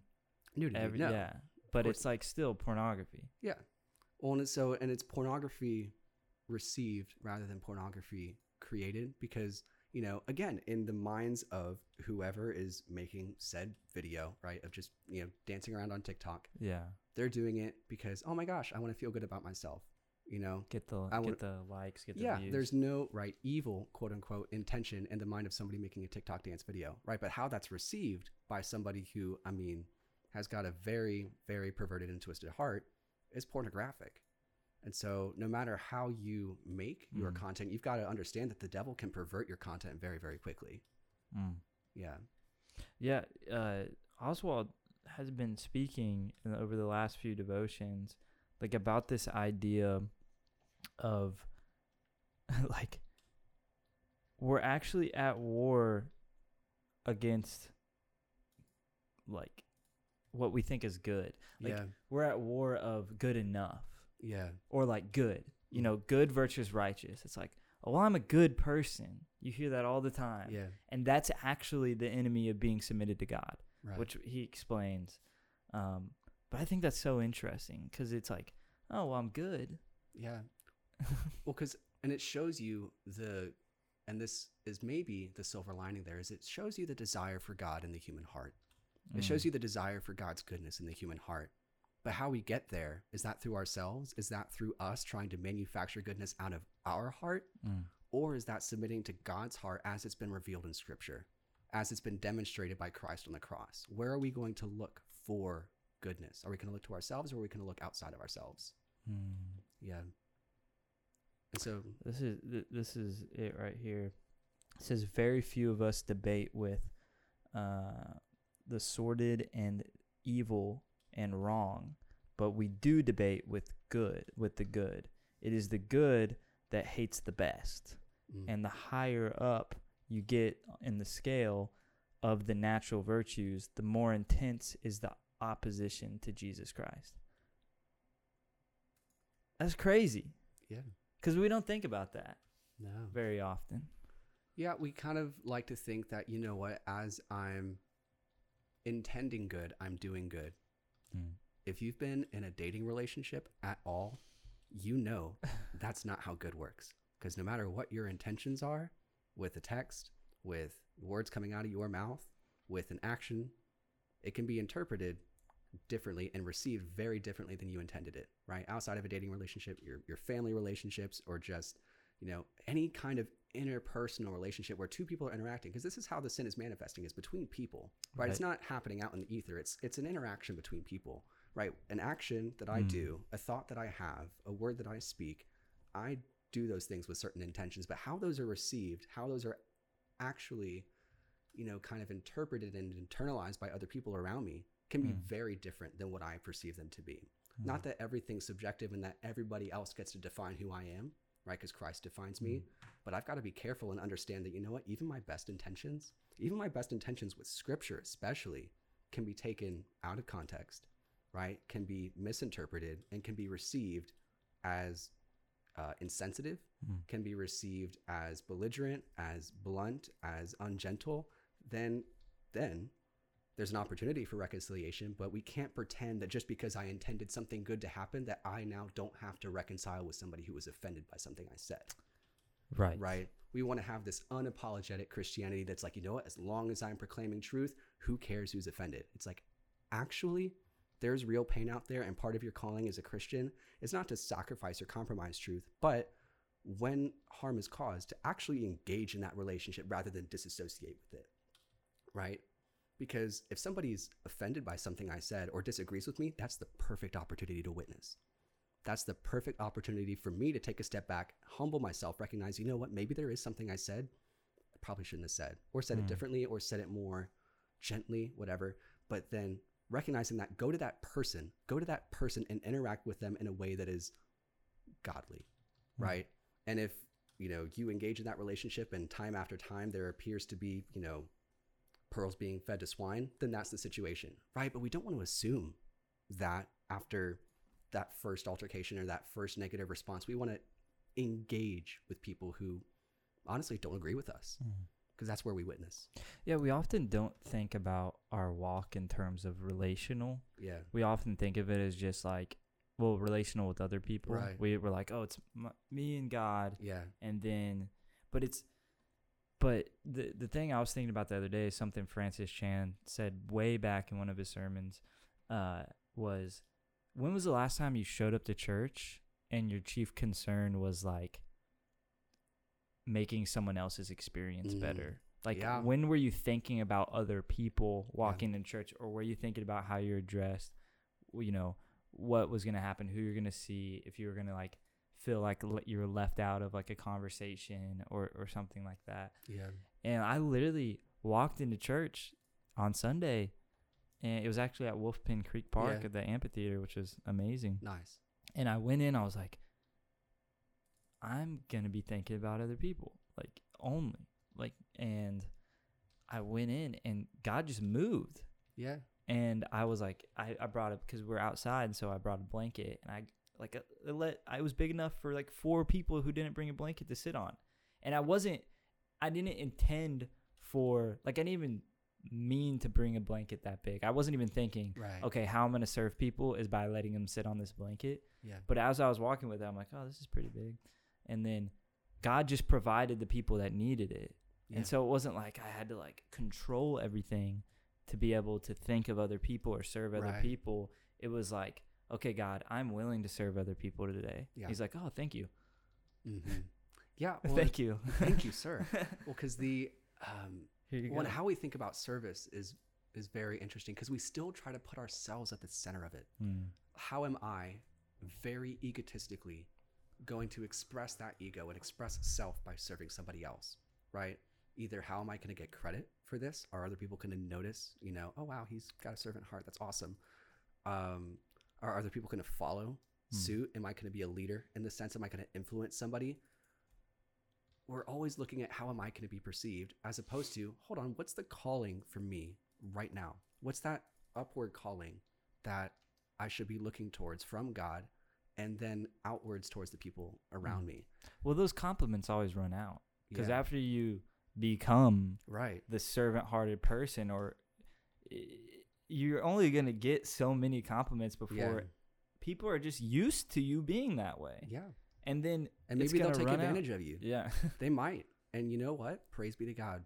Right? Because then you're a very valuable tool, a very reliable tool that they can count on. right? You don't want them to abuse you, right? You don't want to feed pearls to swine. You don't want to just completely become the servant of man and not God. But Yeah. if people are quote unquote taking advantage of you, praise be to God, Mm. right? Because then you're very, very useful for the kingdom. Mm. That's a good point. Yeah. Yeah, that's wild.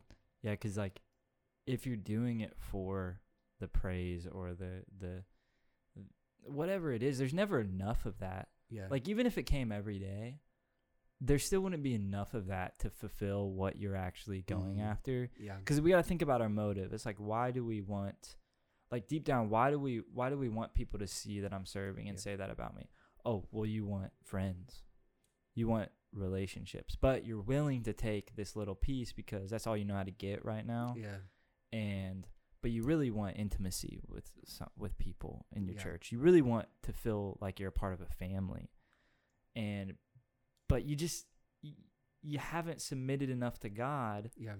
or like received His goodness enough Yeah. to to know how to like fit Right. into that family. Well, and honestly, know? you haven't submitted to that family too. And that Mhm. was something that was really, really hard for me, especially as, you know, I would consider myself a leader in my church family to still submit to the people I'm ministering to, right? And and kind of put myself underneath them and, and humble them and try to like serve them. That's hard, dude. And like me, I've learned that I'm honestly not the best at taking criticism. Like externally, I am, right? I'm never going to blow up at somebody because they say something, you know, that I, you know, kind of take offense to. But internally, for like hours, dude, I'll be like wrestling over, like, why did they say that to me? You know, why was I not enough in that situation? Don't they know that I was, you know, trying again, intending to do good? Don't they know that I'm, you know, doing all these other things? And of course, that internal reflection is just me trying to puff myself up, me trying to be self righteous. And the only real I mean, and sustainable alternative to that that's beneficial for me and them is is to for all of us to submit to the word and to each other. Hmm. Right? To to godly community because if you're all submitting to the word, you all share that same master, right? And you're all mutually mouthpieces for that master, then why would you have any problem And that builds. submitting? Yeah. It builds on each other because, like, if if uh, if everybody is submitted, then it, it makes it easier to submit. You're like, oh wow, like this person's doing this, and it and it's.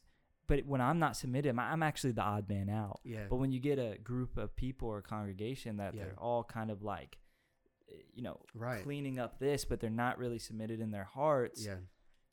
Everybody kind of doesn't really know what's going on Yeah. because they because everybody for themselves. yeah because everybody's isolated yeah. because everybody's seeing something that's not actually there Yeah. and so they're believing that everybody has something that they don't have and they don't know how to reflect that because Right. what they're seeing is not the truth anyway but when you get a congregation of people or a group of Mhm. people that like all are submitted to the word all are submitted to serving each Yeah. other like in a genuine sense and submitted to the person of jesus Yeah.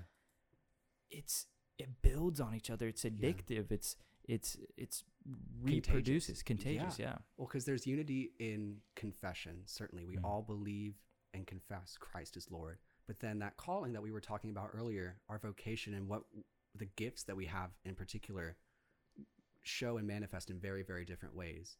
And everybody's got their own gifts that they can encourage somebody else with. Uh, I want to read something from Romans 1. Uh, this is Paul talking to the church in Rome. For I long to see you, that I may impart to you some spiritual gift to strengthen you. That is, that we may be mutually encouraged by each other's faith, both Mm. yours and mine. Right? So he's saying to the church in Rome, and this is the Apostle Paul talking. This is the guy who wrote a big chunk of the New Testament. He's got the authority of an apostle, wicked testimony. This is Paul saying to the church in Rome, I really want to see you guys, and I want to tell you something so that we can be both encouraged in our faith, so that we can be mutually encouraged, so that you can encourage me by your faith as much as I encourage you, if not more than I encourage you in your faith. Mm. Right? So you see a certain reverence for the Spirit, sorry, a reverence from Paul regarding the Spirit acting in the believers of a church that he's started, that he's planted. He's an authority figure in this church. Certainly, he is pastoring this church. But he understands that everybody has something to offer, right? We have the same spirit, but different callings, different gifts, different Mhm. members of the same body. And if we can recognize the gifts and honestly exhort and encourage those gifts to be expressed, right? Better. So, like when somebody, you know, somebody on the media team is doing a, you know, really swell job with the PowerPoint that day. You give them a high five, dude. And Yeah. not just a shallow high five of thank you, but you really acknowledge the work that they're putting in to that service and how they're serving the Lord through their, you know, gifts and, and technology. Mm. Um, somebody who's an usher, somebody who's a greeter, somebody who's the kind of external face of that congrega- congregation saying, you know what, welcome, Mm. right? Saying thank you to that person and acknowledging, you know what, your openness, your hospitality in this place is valued. Mm. It's so incredibly valued. That has a profound impact on the community in that congregation, how much they truly feel like there is commonality between them, not just in confession of faith, but in that mission. We're all working towards the same goal. Hmm. That's different than everybody playing their own game, right? Everybody's a piece on the board, but we're playing the same game, right? And that's winning souls. That's bringing people into the family of God, and that's proclaiming Hmm. Christ crucified. Yeah, that uh I think the two kind of things that we encounter all the time is the choice to be authentic hmm. and the choice to submit. Yeah. And I think they both play in together and I think submitting you know requires authenticity Yeah. and the f- funny thing is everybody wants authenticity Yeah. they want authentic relationships but people are afraid to be authentic because they're afraid they're going to be rejected Yeah. and Well, and to paraphrase Yeah. authentic, I think you could put the word vulnerable in there Mm. and get a much clearer picture of the problem, right? Because when I'm vulnerable with somebody, that means they very well could attack me. they have reason to attack me. There is an area that I am confessing about my life that is falling short of God's desire for me, right? And confessing that to my fellow believers takes some humility, but it also takes confidence to say, you know what? I'm confident in in Christ who justifies me in spite of my sin, and I'm confident in my community to proclaim that justification over me. Right? I am not going to confess my sin to people who I think are going to condemn me. I'm not going to confess my sin to a God who I think is going to condemn me. The only reason I can confess my sin Mm. is because God has justified me. I'm not working from a place of fear. I'm working from a place of faith, knowing what's already been done on the cross Mm. once and for all, permanently. There is nothing I do that can add or subtract from that reality. So how do we step deeper into that trust, not only for God but for our communities, Yeah. and like become the side of the coin that we want other people to be? Like Yeah. a lot of times we're like, oh, well, I don't feel included in things. Well, Mm. how often are you including people in things? Yeah. You know, like I don't feel known. Well, are you inviting people in, Yeah. or are you being the person to know another person? Yeah. and we get bogged down by the lies of the enemy saying oh well nobody wants to know you Mm. Yeah. And if they did know you, yikes. Mm. Right. And I, and I think being known Yikes. is a really good one um, to go with because we have both an incredible desire to be known and an incredible fear of being known. Right. We want Mm. everybody to know our good stuff. yeah We want everybody to know who we want to be, our aspirations, our passions, our you know our dreams and plans for the future. We want everyone to know that. Mm. We are terrified of being known for who we are and who we have been. Mm. well that's when it really comes to christian dating right yeah, is like how do you truly know someone's good and bad and still love them anyway yeah, or like a lot of times we don't feel like that's what happens hmm or that's the case Well, that's when you've got to recognize yourself, Mm. right? Because if I'm worried about somebody else's strengths and weaknesses and using their, I mean, present and past sin to evaluate them on my metric for whether I want to be in a relationship with them, I am completely ignoring myself. There Mm. is a log in this eye that needs to be examined, right? Because effectively, effectively, what you're saying in that situation is, you know what, you, um, your devotional life could be better, right? Honestly, are you a Proverbs 31 woman? I'm not quite sure. There's a couple of clauses and phrases in here that I'm not quite sure you live up to. Mm. Not yet, right? You could get there Oh. one day, right? But maybe you get in a small group, right? Maybe you get some accountability and some community, right? I don't know what boy actually has the audacity to It's say the things that came out of my mouth, right? Yeah. But that's the thought process. Yeah. Those are the things you think but would never say as you're trying to evaluate, right, in Christian dating. Why are we taught to do that? Because we're so scared of being unequally yoked, Mm. right? I think that's the fear that's been put in us um, because we, I mean, do want a godly and fulfilling marriage and a godly and fulfilling, you know, relationship with somebody. But for whatever reason, we're still putting it on ourselves to be righteous, Mm. right? We're trying to be self righteous rather than saying, you know what, in spite of what I've done, in spite of what you've done, God is over both of us. And if we're both submitting to Him and if we're both, you know, living underneath God's word, then He's going to carry us through, right? Right. He is the one who defines both of us, regardless of, of any action that I've done, good or bad, right? And, you know, if I can speak personally, it's kind of difficult for me, especially as a guy who's in seminary, not to have like a God complex. I definitely have a God complex, especially like in a dating relationship, like wanting to kind of fix somebody Mm. that's something that's been like painfully shown to me you know very very painfully shown to me and the only response to that that has a grain of hope in it is just humility is understanding you know what you're sinful too buddy like you've got a lot of work for you to do and because of that you need to love the heck out of this person Mm. right because you can't pretend you're better than them you well you can but it's just pretend Mm. right? And that's going to end in a lot more heartache and a lot more brokenness than, you know, honestly, you know, in due time, kind of confessing to one another, I'm broken, right? I've been broken and I've continued to walk in brokenness, but Christ has redeemed me, you know? So Mm. it's hard. Yeah, it's the, the that's the hard question is like but how like I don't know. It's it's just such a weird topic Yeah. because it's like It's a the new one. Yeah, at the same time that what what you're saying is not to go through all the strengths and weaknesses and Yeah. kind of create this, you know, positive and negatives and say, Yeah. ah, is there is it is it way enough, you know? Right. and and and loving unconditionally, which means love endures all things, Yeah. right?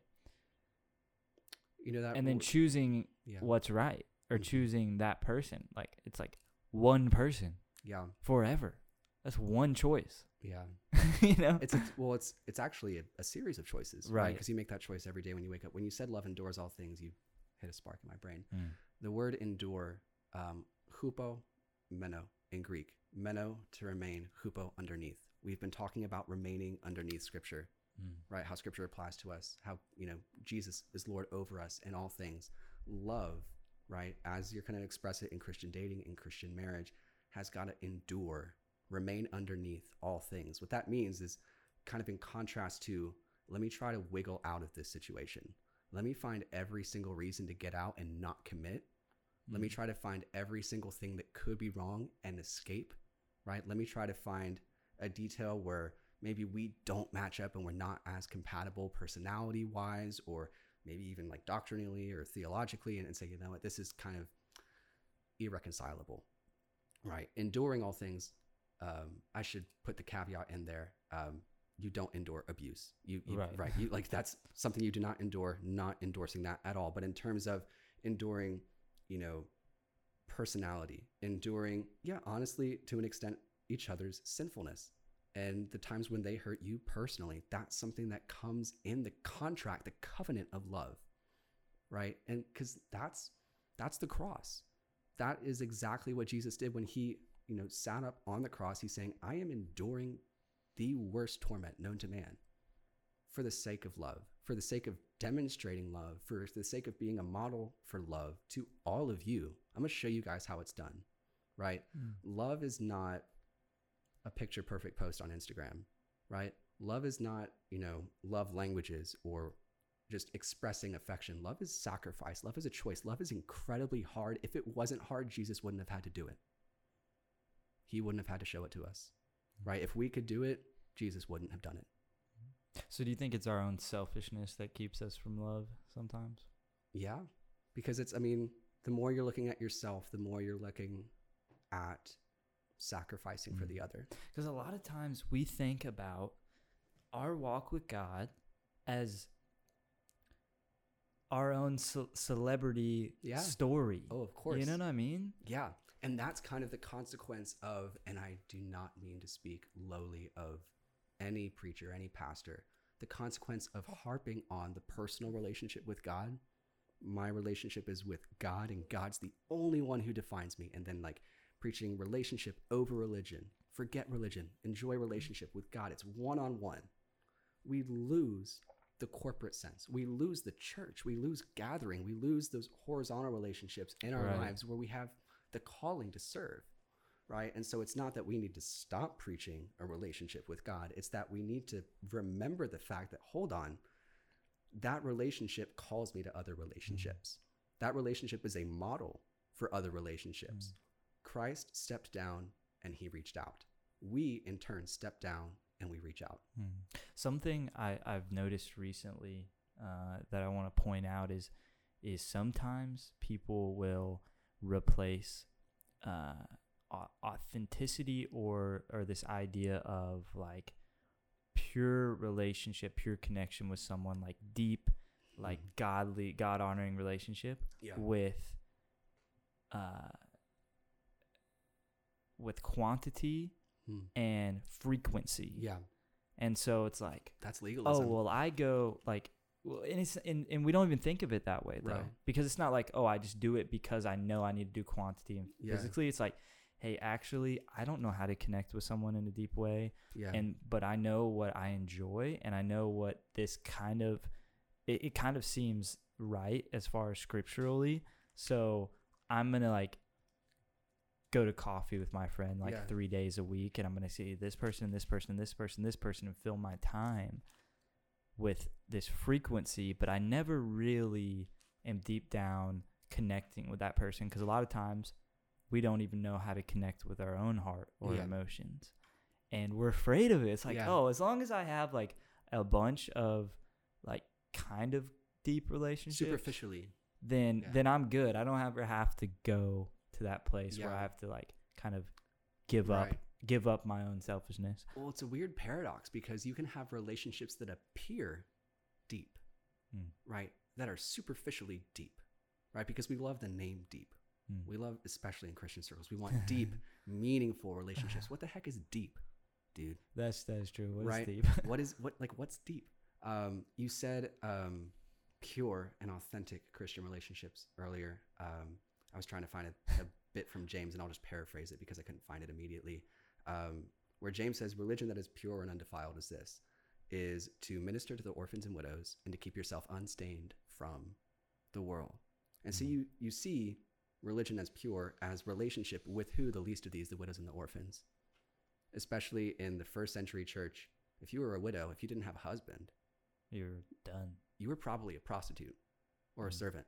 Those were your two options as a woman. It's actually as a bit of a rabbit trail. People think of the church as Christianity um, as kind of patriarchal. The church actually opened the door for women to be missionaries instead of prostitutes. Mm. That's a pretty big deal, right? You think about nuns as like, oh man, they're cooped up in a convent, and yeah, kind of they are. But the fact that you now have a vocation as a woman that is not necessarily mother, that is not necessarily wife, right? And wife to a husband who has no obligation to you, Mm. right? Just because of the culture. Yeah, back then. You can be a missionary. You can be not only a missionary, someone who's called by God, by God to do something, not called by your husband, right? Not called by your earthly father, Right. called by your heavenly father to do mission as something as important as spreading the gospel to pronounce heaven and eternal life. Christianity's done a lot for Yeah. women. Apart from that, um, going back on the train of, of purity and pure religion, pure relationship, the word purity, there's a couple of different words that get translated for purity in the New Testament, but the image is of of the refining process of gold. And you've kind of maybe heard this illustration before. It's like you put gold in the fire and the gold has all these other you know non-precious metals attached to it. And then as that Right. gold goes through the fire it becomes purified. Purity is something where all the bad stuff is removed. All the things of lesser value are removed until Mm. only the gold remains i think we've made a mistake Ah. especially in thinking about purity culture, of thinking, you know what, purity is something I start with and something I have to maintain.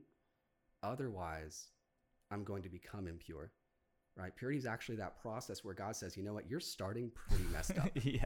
Your starting point is pretty, you know, not even broken necessarily, but so attached to things that are not valuable, not valuable in the sight of God. And the extended metaphor of the refinery and refining gold is that how a blacksmith knows that they can take the gold out of the furnace is when they can see the Mm. reflection of themselves in the gold. So really what you're saying is we never really start out Yeah. like in a pure relationship. No. So it's like the only way of purity in a relationship Is fire. Mm. Is fire. and time. Is testing. Right. Wow. because when the when jesus says i'm going to baptize you with a spirit of fire that's not a friendly thing Mm. that's something saying hey you're going to have some trouble Mm. So can we look back at, at some of the the ones that aren't around anymore and, and kind of like some of the relationships yeah relationships friendships whatever and kind of think you know maybe have a like a different perspective on it now knowing that yeah and say well we just didn't make it through that process maybe. Like the ones that are out on the other side Yeah. the friendships that i still have throughout Absolutely. that time those are more intimate and more real yeah. than these ones. And i think because a lot of times i see especially in the college environment people leave you know we're flaky dude. Yeah. We're flaky. Flaky. tons of excuses. But but we we have a lot of friends yeah. that we you know oh i need coffee with this person coffee with this person. If i i don't feel okay if i'm not it's because maybe yeah I, I don't know i just i think many times we don't feel okay with only having a certain amount of friends hmm because the time spent with those people aren't necessarily like Yeah. doing what we need them to do. Like not to say that we're going to receive what God gives us, Right. but We're not patient. yeah. It comes down to that. And I think the hardest thing to recognize, especially, I mean, we'll go back to media for a second. It's so easy with my phone to reach out to anybody mm. that I want to reach out to, right? Hey, buddy, what do you need prayer for? Right? Hey, man, how's it going? And I will have three texts in that thread for that week. And I'll be done like, all right, I contacted this person. Or even better than that, oh man, he posted something on Facebook. I'm going to leave a comment. I'm going to drop a like. I've interacted with him. I'm maintaining that mm. relationship, right? We're training to maintain instead of training to grow. It goes Mm. back to discipline. It goes back to spending time underneath the, I mean, honestly, some of the weights of the world together, Hmm. right? Fire, that refining fire that God gives us comes in the form of, I mean, of temptation, of, of tribulation. Not that God gives temptation, but like He allows us in the midst of our temptation to kind of recognize, you know what? There is a battle here that's taking place. There's spiritual warfare going on. And part of doing that battle properly is doing it with brothers and sisters in Christ Hmm. and letting people into that battle, letting people into that struggle, that vulnerability we were talking about earlier, makes you a better fighter, Yeah. right? It makes you so much better. It equips you. You are equipped not by your own strength, you are equipped by the size of your army that's surrounding you. Mm. Yeah. Yeah, it seems like uh, that refining process in our, us personally, or even in re- in relationships, like yeah. it's slowly and slowly whittling us down to us having a clearer, clearer view of reality. Yeah. And that's why sometimes people like get into romantic relationships or even get married, Yeah. and then they're getting whittled down to reality, and then they see reality, or at least the closest thing to it that they've seen yet, Well, and then they're like terrified. Well, so here's the thing, and here's what's here's what's even more terrifying is people will look at that next stage of life as kind of the end goal of that point where you're whittled down. So, especially in Christian Oh. dating and, and marriage, you can kind of see where I'm going with this. I'm not going to date somebody until I've gotten my sin taken care of. Hmm. I'm not going to let myself pursue a romantic relationship until I'm, you know, right with God, whatever that means you know, until I've gotten my relationship with God correctly.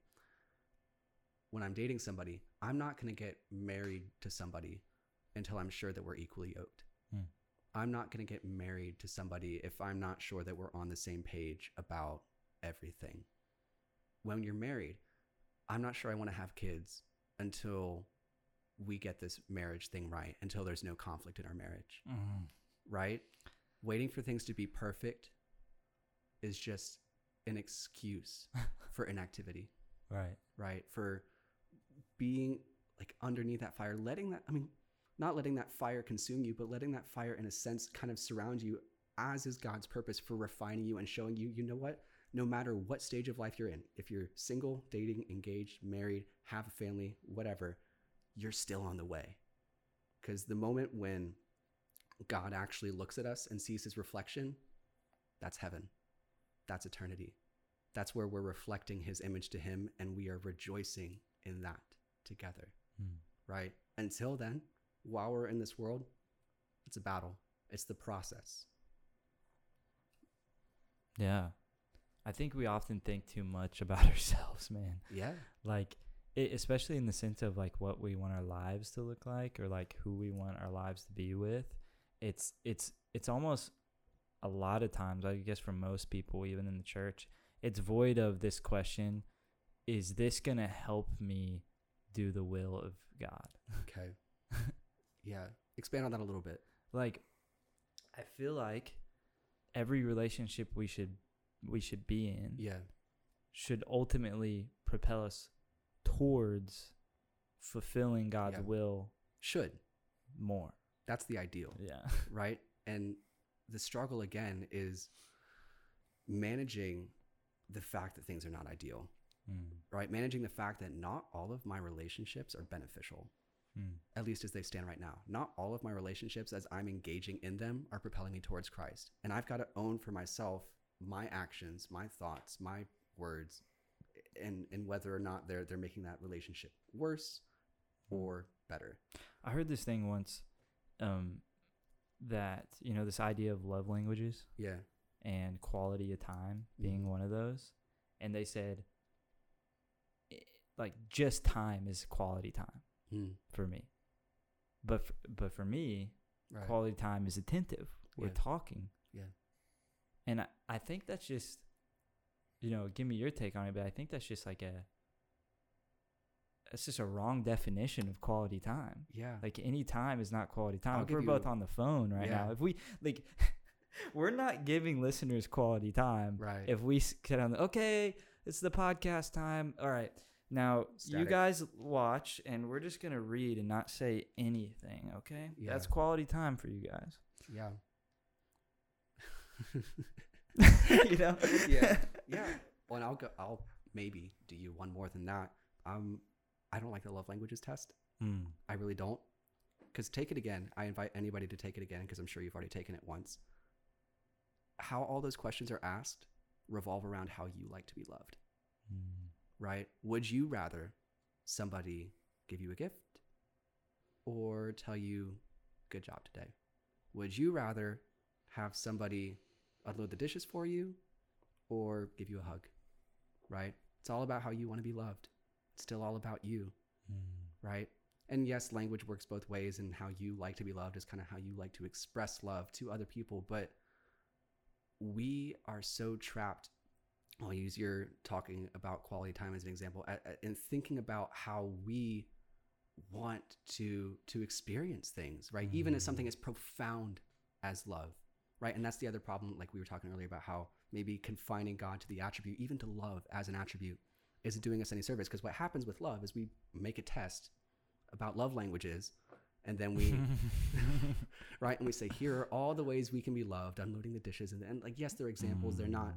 you know, telescopic. They're not showing us the end result.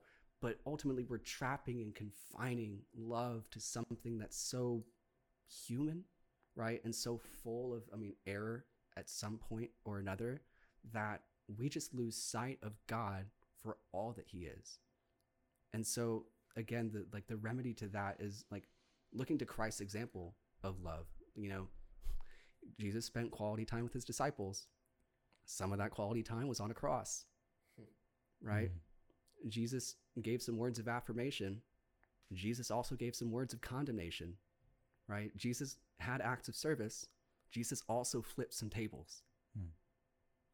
And so again, when we look at love through our lens, as you know, broad or as narrow as we try to look at love or, or something like that, we just can't comprehend it. We can't get a full scope of who God is from that, right? We've got to look to Scripture for that. We've got to see how God defines love. Yeah, the freaking Enneagram, dude. Mm-hmm. like, what do you think about all these ways we define ourselves? I, I feel like ultimately, They're helpful I, I to a point. yeah, I but I, but are they? Hmm. Like, that's the question. It's like we can say that, you know, Right. they're they're helpful, So what's helpful to is what what submits to? God. So right? what's helpful is what submits to God. If you are using, you know, love languages, and, and people do, as a way to submit to God's will for your life and, and an avenue for you to work in your interpersonal Mm. relationships, right? If you keep the the test in its proper place, right, then you're good, right? You, you're, That's an ideal. right. That's not, again the word if, right? And and same thing with the enneagram. I'm a two wing three for anybody who wants to know.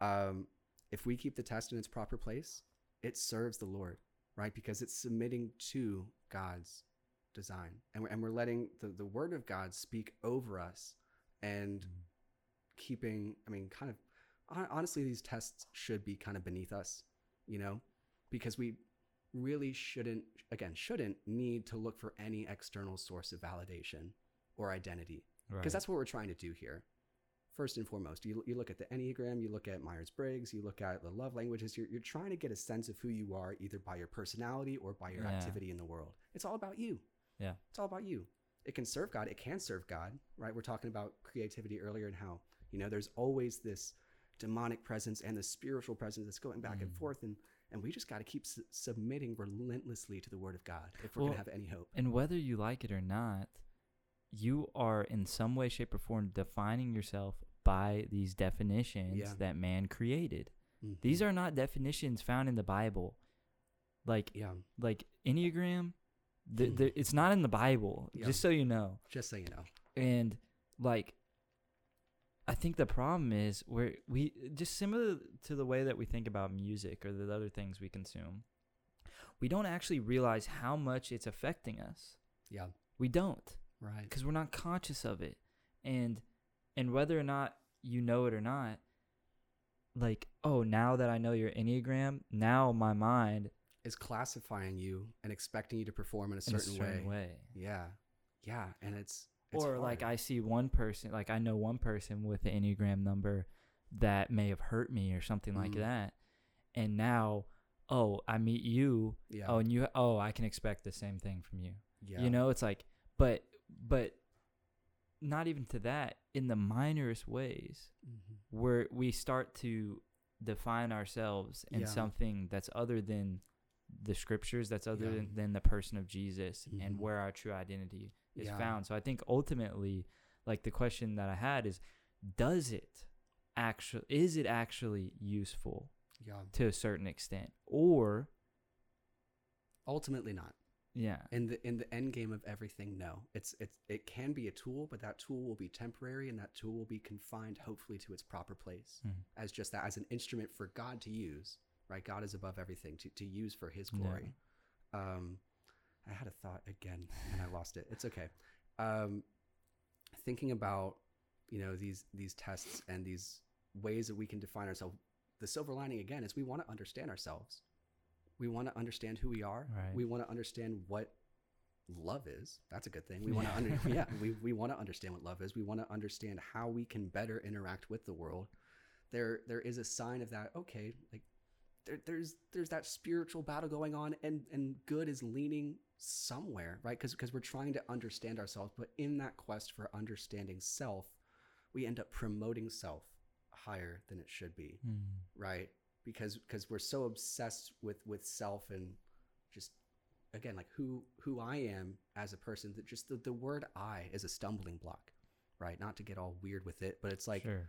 right i am defined and confined to the identity that that god gives me right i don't exist in, in name or in you know space without his right sustaining grace Yeah. I don't.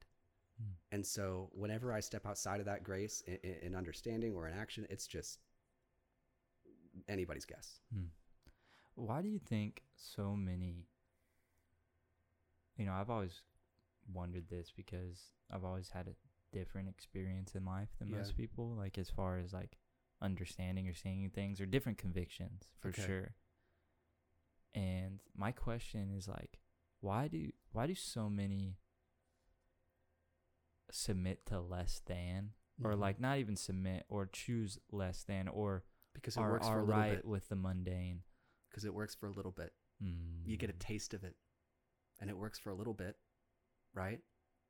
Because the Satan's not going to pervert goodness into something that's so obviously bad that you can see it right away. He's going to disguise things as good. Mm. He's going to tell you it's good. He's going to tell you it's pleasurable. He's going to tell you it's beneficial, right? He's going to tell you that you're going to be your best self, your best self, Mm.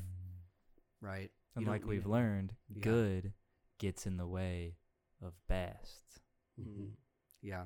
'Cause Good it's human gets in the way of best. What the heck? What the heck? You got anything to say, Caleb, bro? Caleb, bro.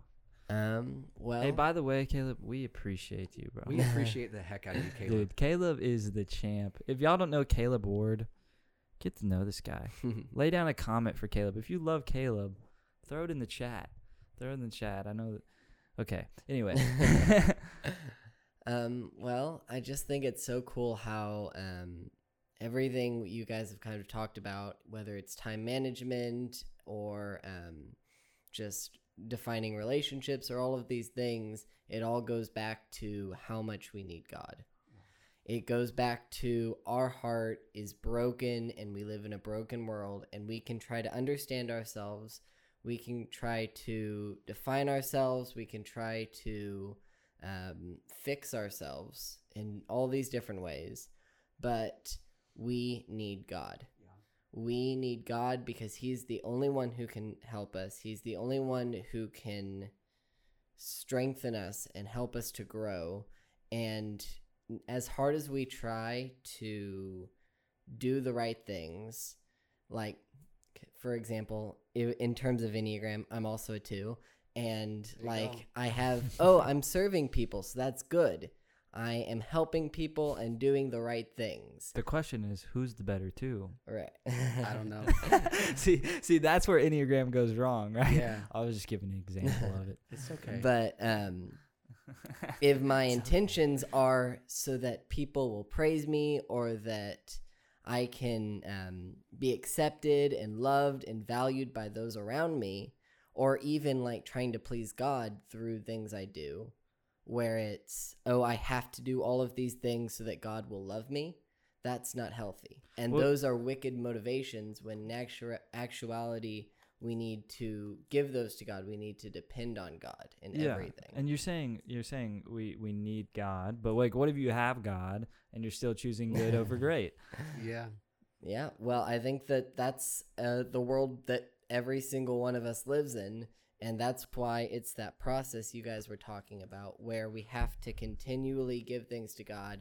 Oh, I see that I'm doing this. Okay, God, what do you have for me that's better? What do you want me to do? How can I give this to you, surrender to you? Everything. And it's our own inability to recognize better. It's our own inability constantly to recognize and distinguish like good from best, as you said. That's really just indicative of our human heart and, and our nature. Because again, Mhm. like God's love doesn't look like human love.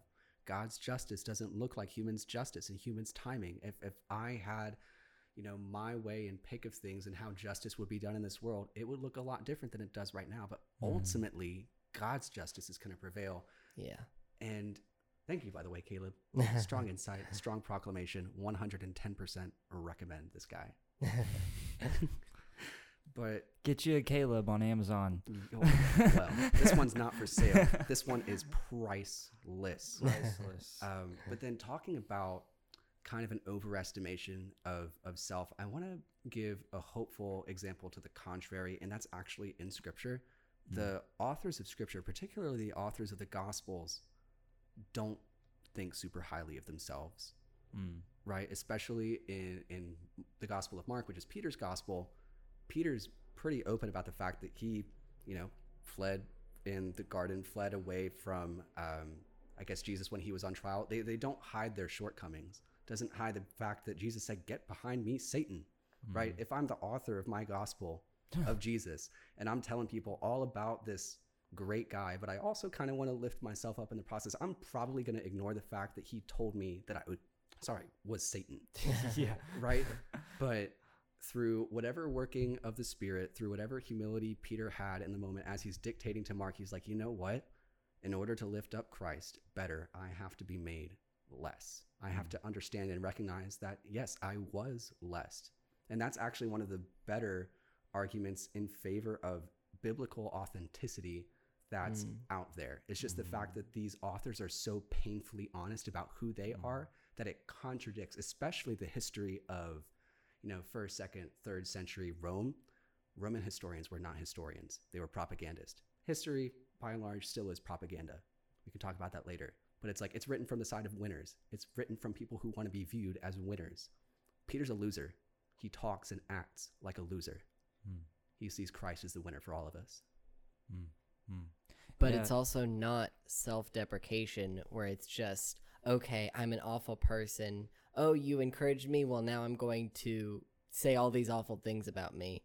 It's actually, okay, having real authenticity is this is what I'm good at, this is what I'm bad at, but the important thing is Jesus. That's important. Sober sense of reality. that's important right there because I think we disguise um, we disguise self-deprecation as humility so much. Oh, 100%. One hundred percent. Because especially when it comes to, um, as I've seen, uh, mission and evangelism, and people kind of proclaiming their faith in their relationships, and, and you know, witnessing to their non-believing roommate, witnessing to their non-believing classmate or their family member, we're just so shy, aren't we? We're mm-hmm. suddenly so shy. We don't know if we have the right words. We don't want to, you know, rightfully so, damage this relationship.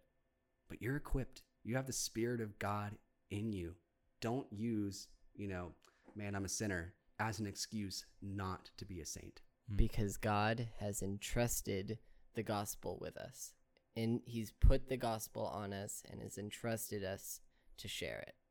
Yeah. Okay, so with with all that being said, I think what you're kind of going through right now as far as seminary goes Yeah. kind of can shed a light on something maybe a lot of the issues that come up between uh intrapersonal relationships within the church Yeah. come from uh, not a mutual synch- synchronized understanding of what Yeah. Christianity is or what scriptures say about certain decisions. Yeah, and I can't speak to, I mean, the scope of all of those misunderstandings because there's so many of them, and that's terrifying and unfortunate. But I think you're right. I think the the pride of preachers, myself included, has the potential to get in the way of ministry.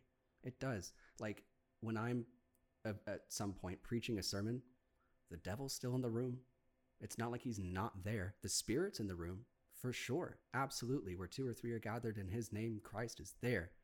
But you can't pretend like the devil or the enemy is not still operating in the midst of church, right? We, we talk about sanctuary as, as a Right. safe space. We talk about church as a safe space. It's guess what? There's still war going on, Mm. especially, I mean, in, I mean, seminary there, I've felt existentially just a lot more spiritual warfare since going to seminary. I had a moment actually before going to seminary that was really really pivotal for for me. Um it was in the middle of july and i could not put a reason to it but i just did not want to do anything. It wasn't like an episode of depression. It's like i legit did not want to go to seminary i i just had this weight on top of me and i was like i don't want to go through with this. I do not want to do this at all. And it wasn't because of the thing i said earlier it's like oh i'm nervous. Oh i'm i'm scared. It's like no i don't need this. I'm done. This is so stupid. Why would i you know give myself to a god who's allowed this this and this to happen to me? In- in Mm. whatever sense like why am i devoting my life to somebody who i'm still honestly not sure i'm a big fan of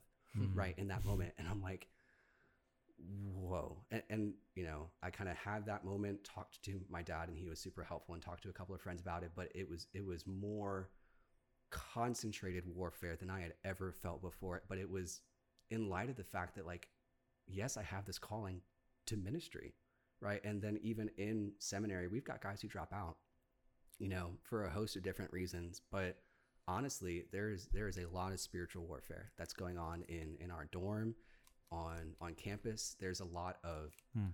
i mean God wants to mess. I mean, not God. yeah The enemy, whatever you want to call him, yeah the opposition, wants to mess up good things. yeah Like, why would he go after the not so good things? Like, oh, that thing's kind of good. I'm not gonna try that hard. I'll send this lie, this Yeah. lie, maybe.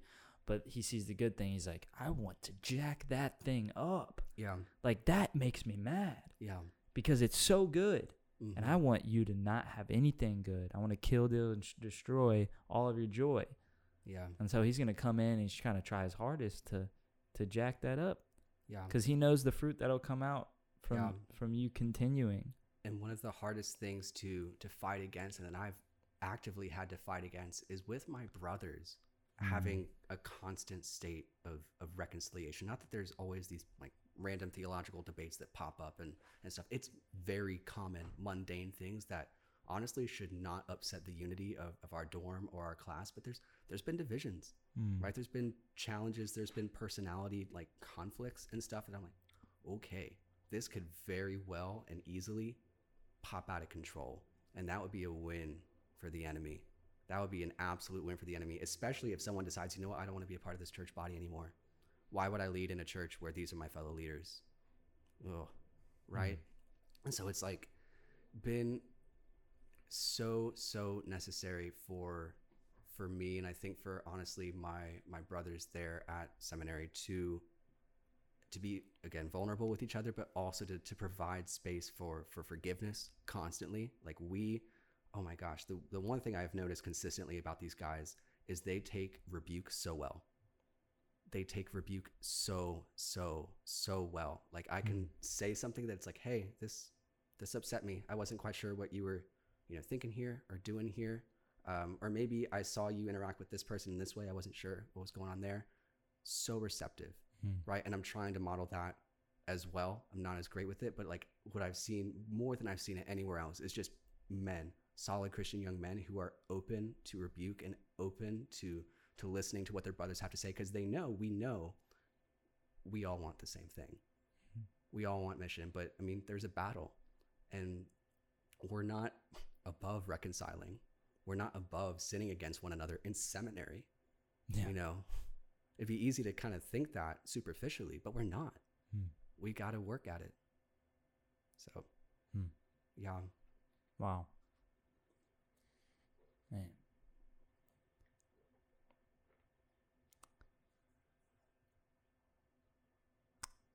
I can't. Uh, I was just so into that. I couldn't remember No, it's okay. what what I was gonna ask. Well, and so but- what?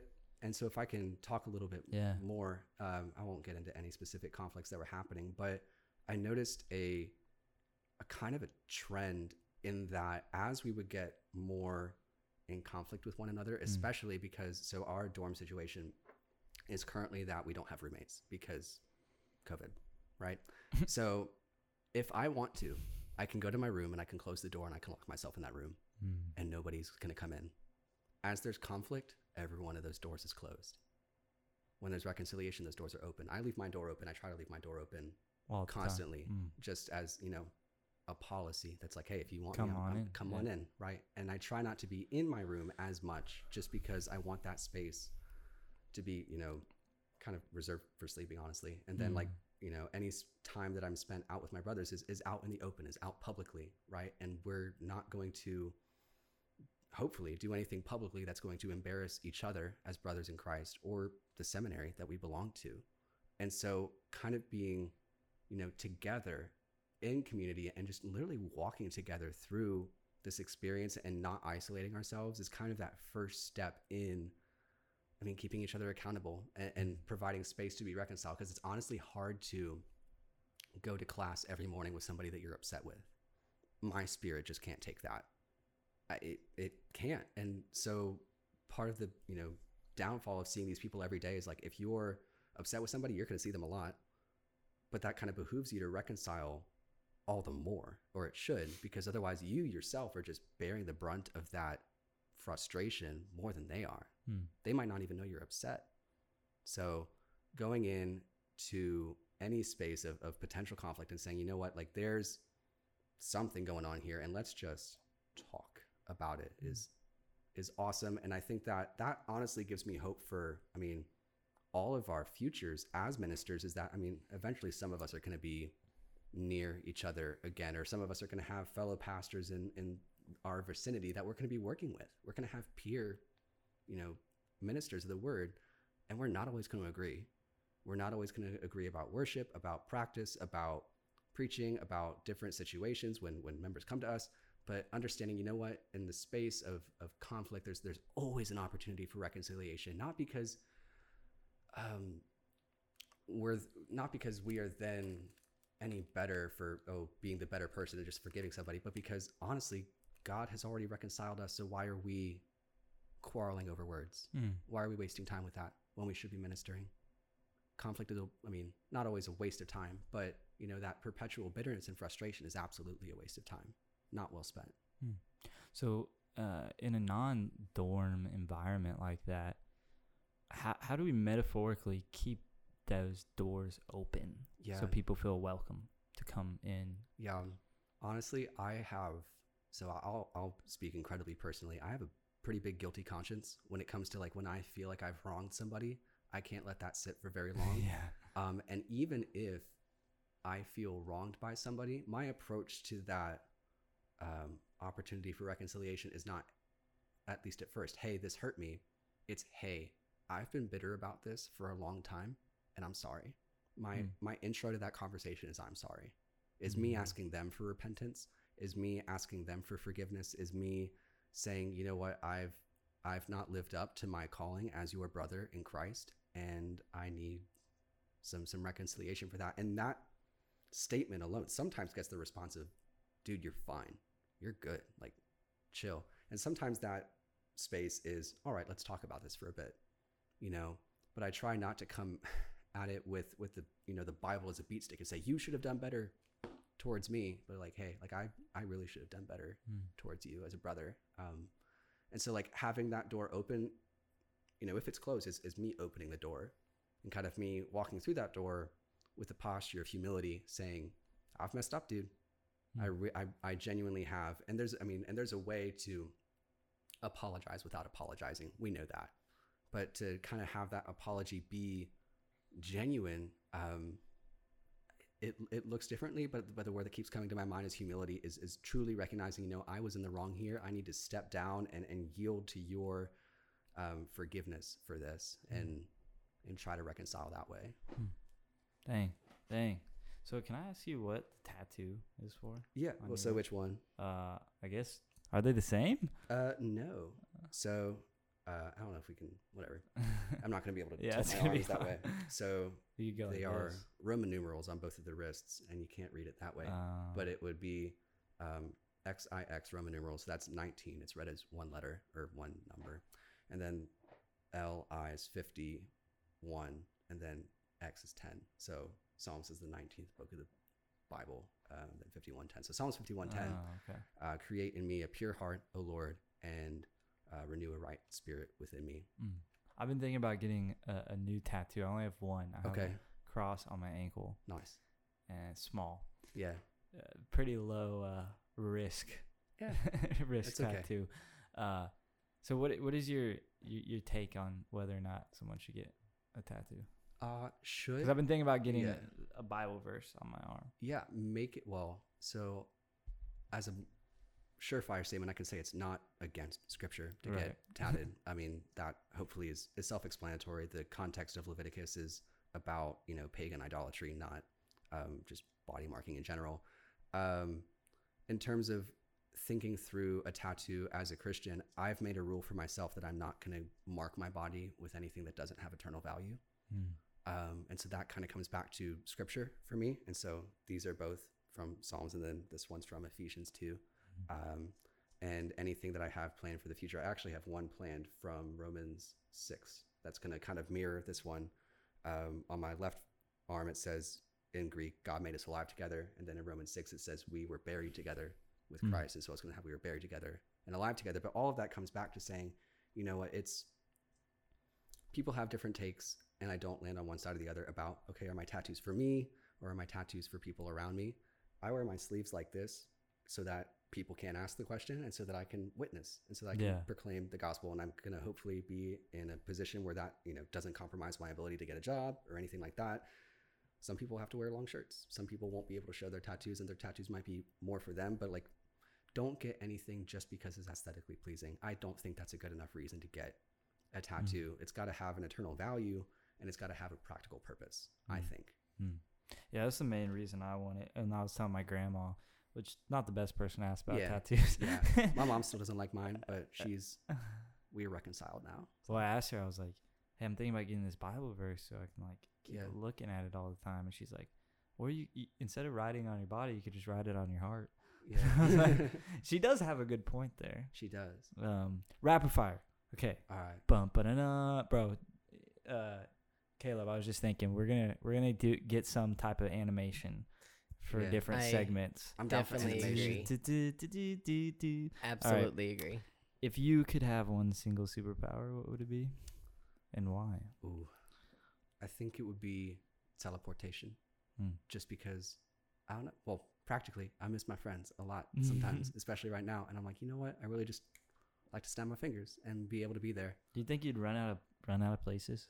I don't know. Well, because well, the other thing with teleportation is like, I don't know. I watched X Men, and it's like this guy has to have like seen the place before before he like teleports there. You know, Mhm. he's got to have it somewhere in the recess of his mind. I'm like, okay, maybe, but also if I could just you know think Paris in name and then be in Or Paris, coordinates?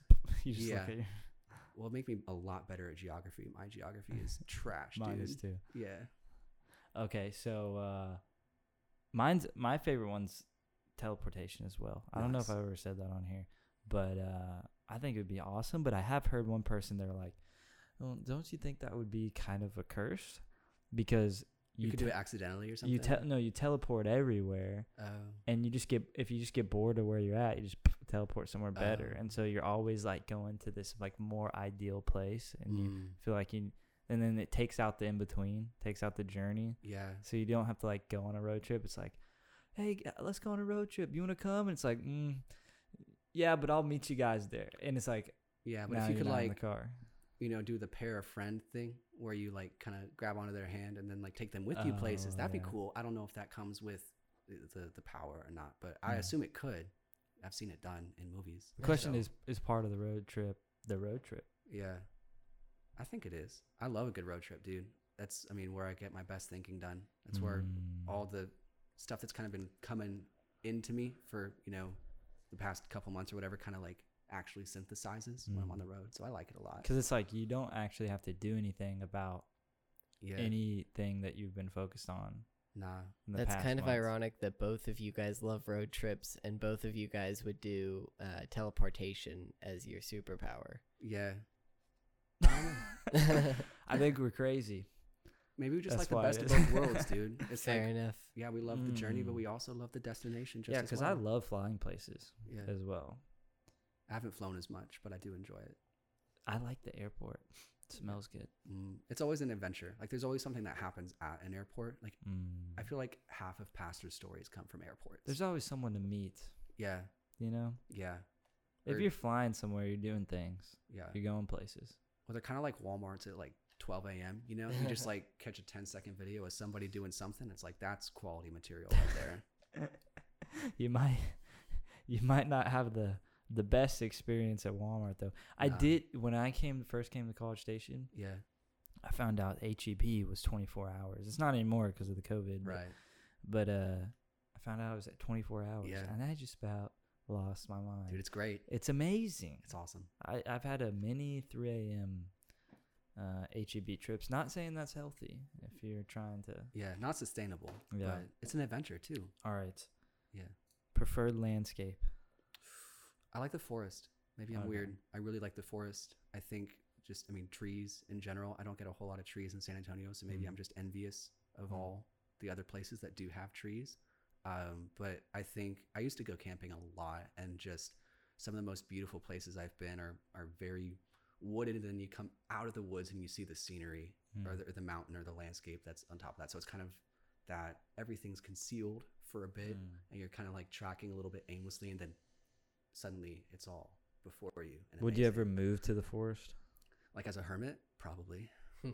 Like See- Walden. well, see that that's the question, right? My Yeah. my friend Hunter brought it up. Is is it unbiblical to like build your cabin in the Yeah, woods and be a live there monk. with your wife. they tried that for a while.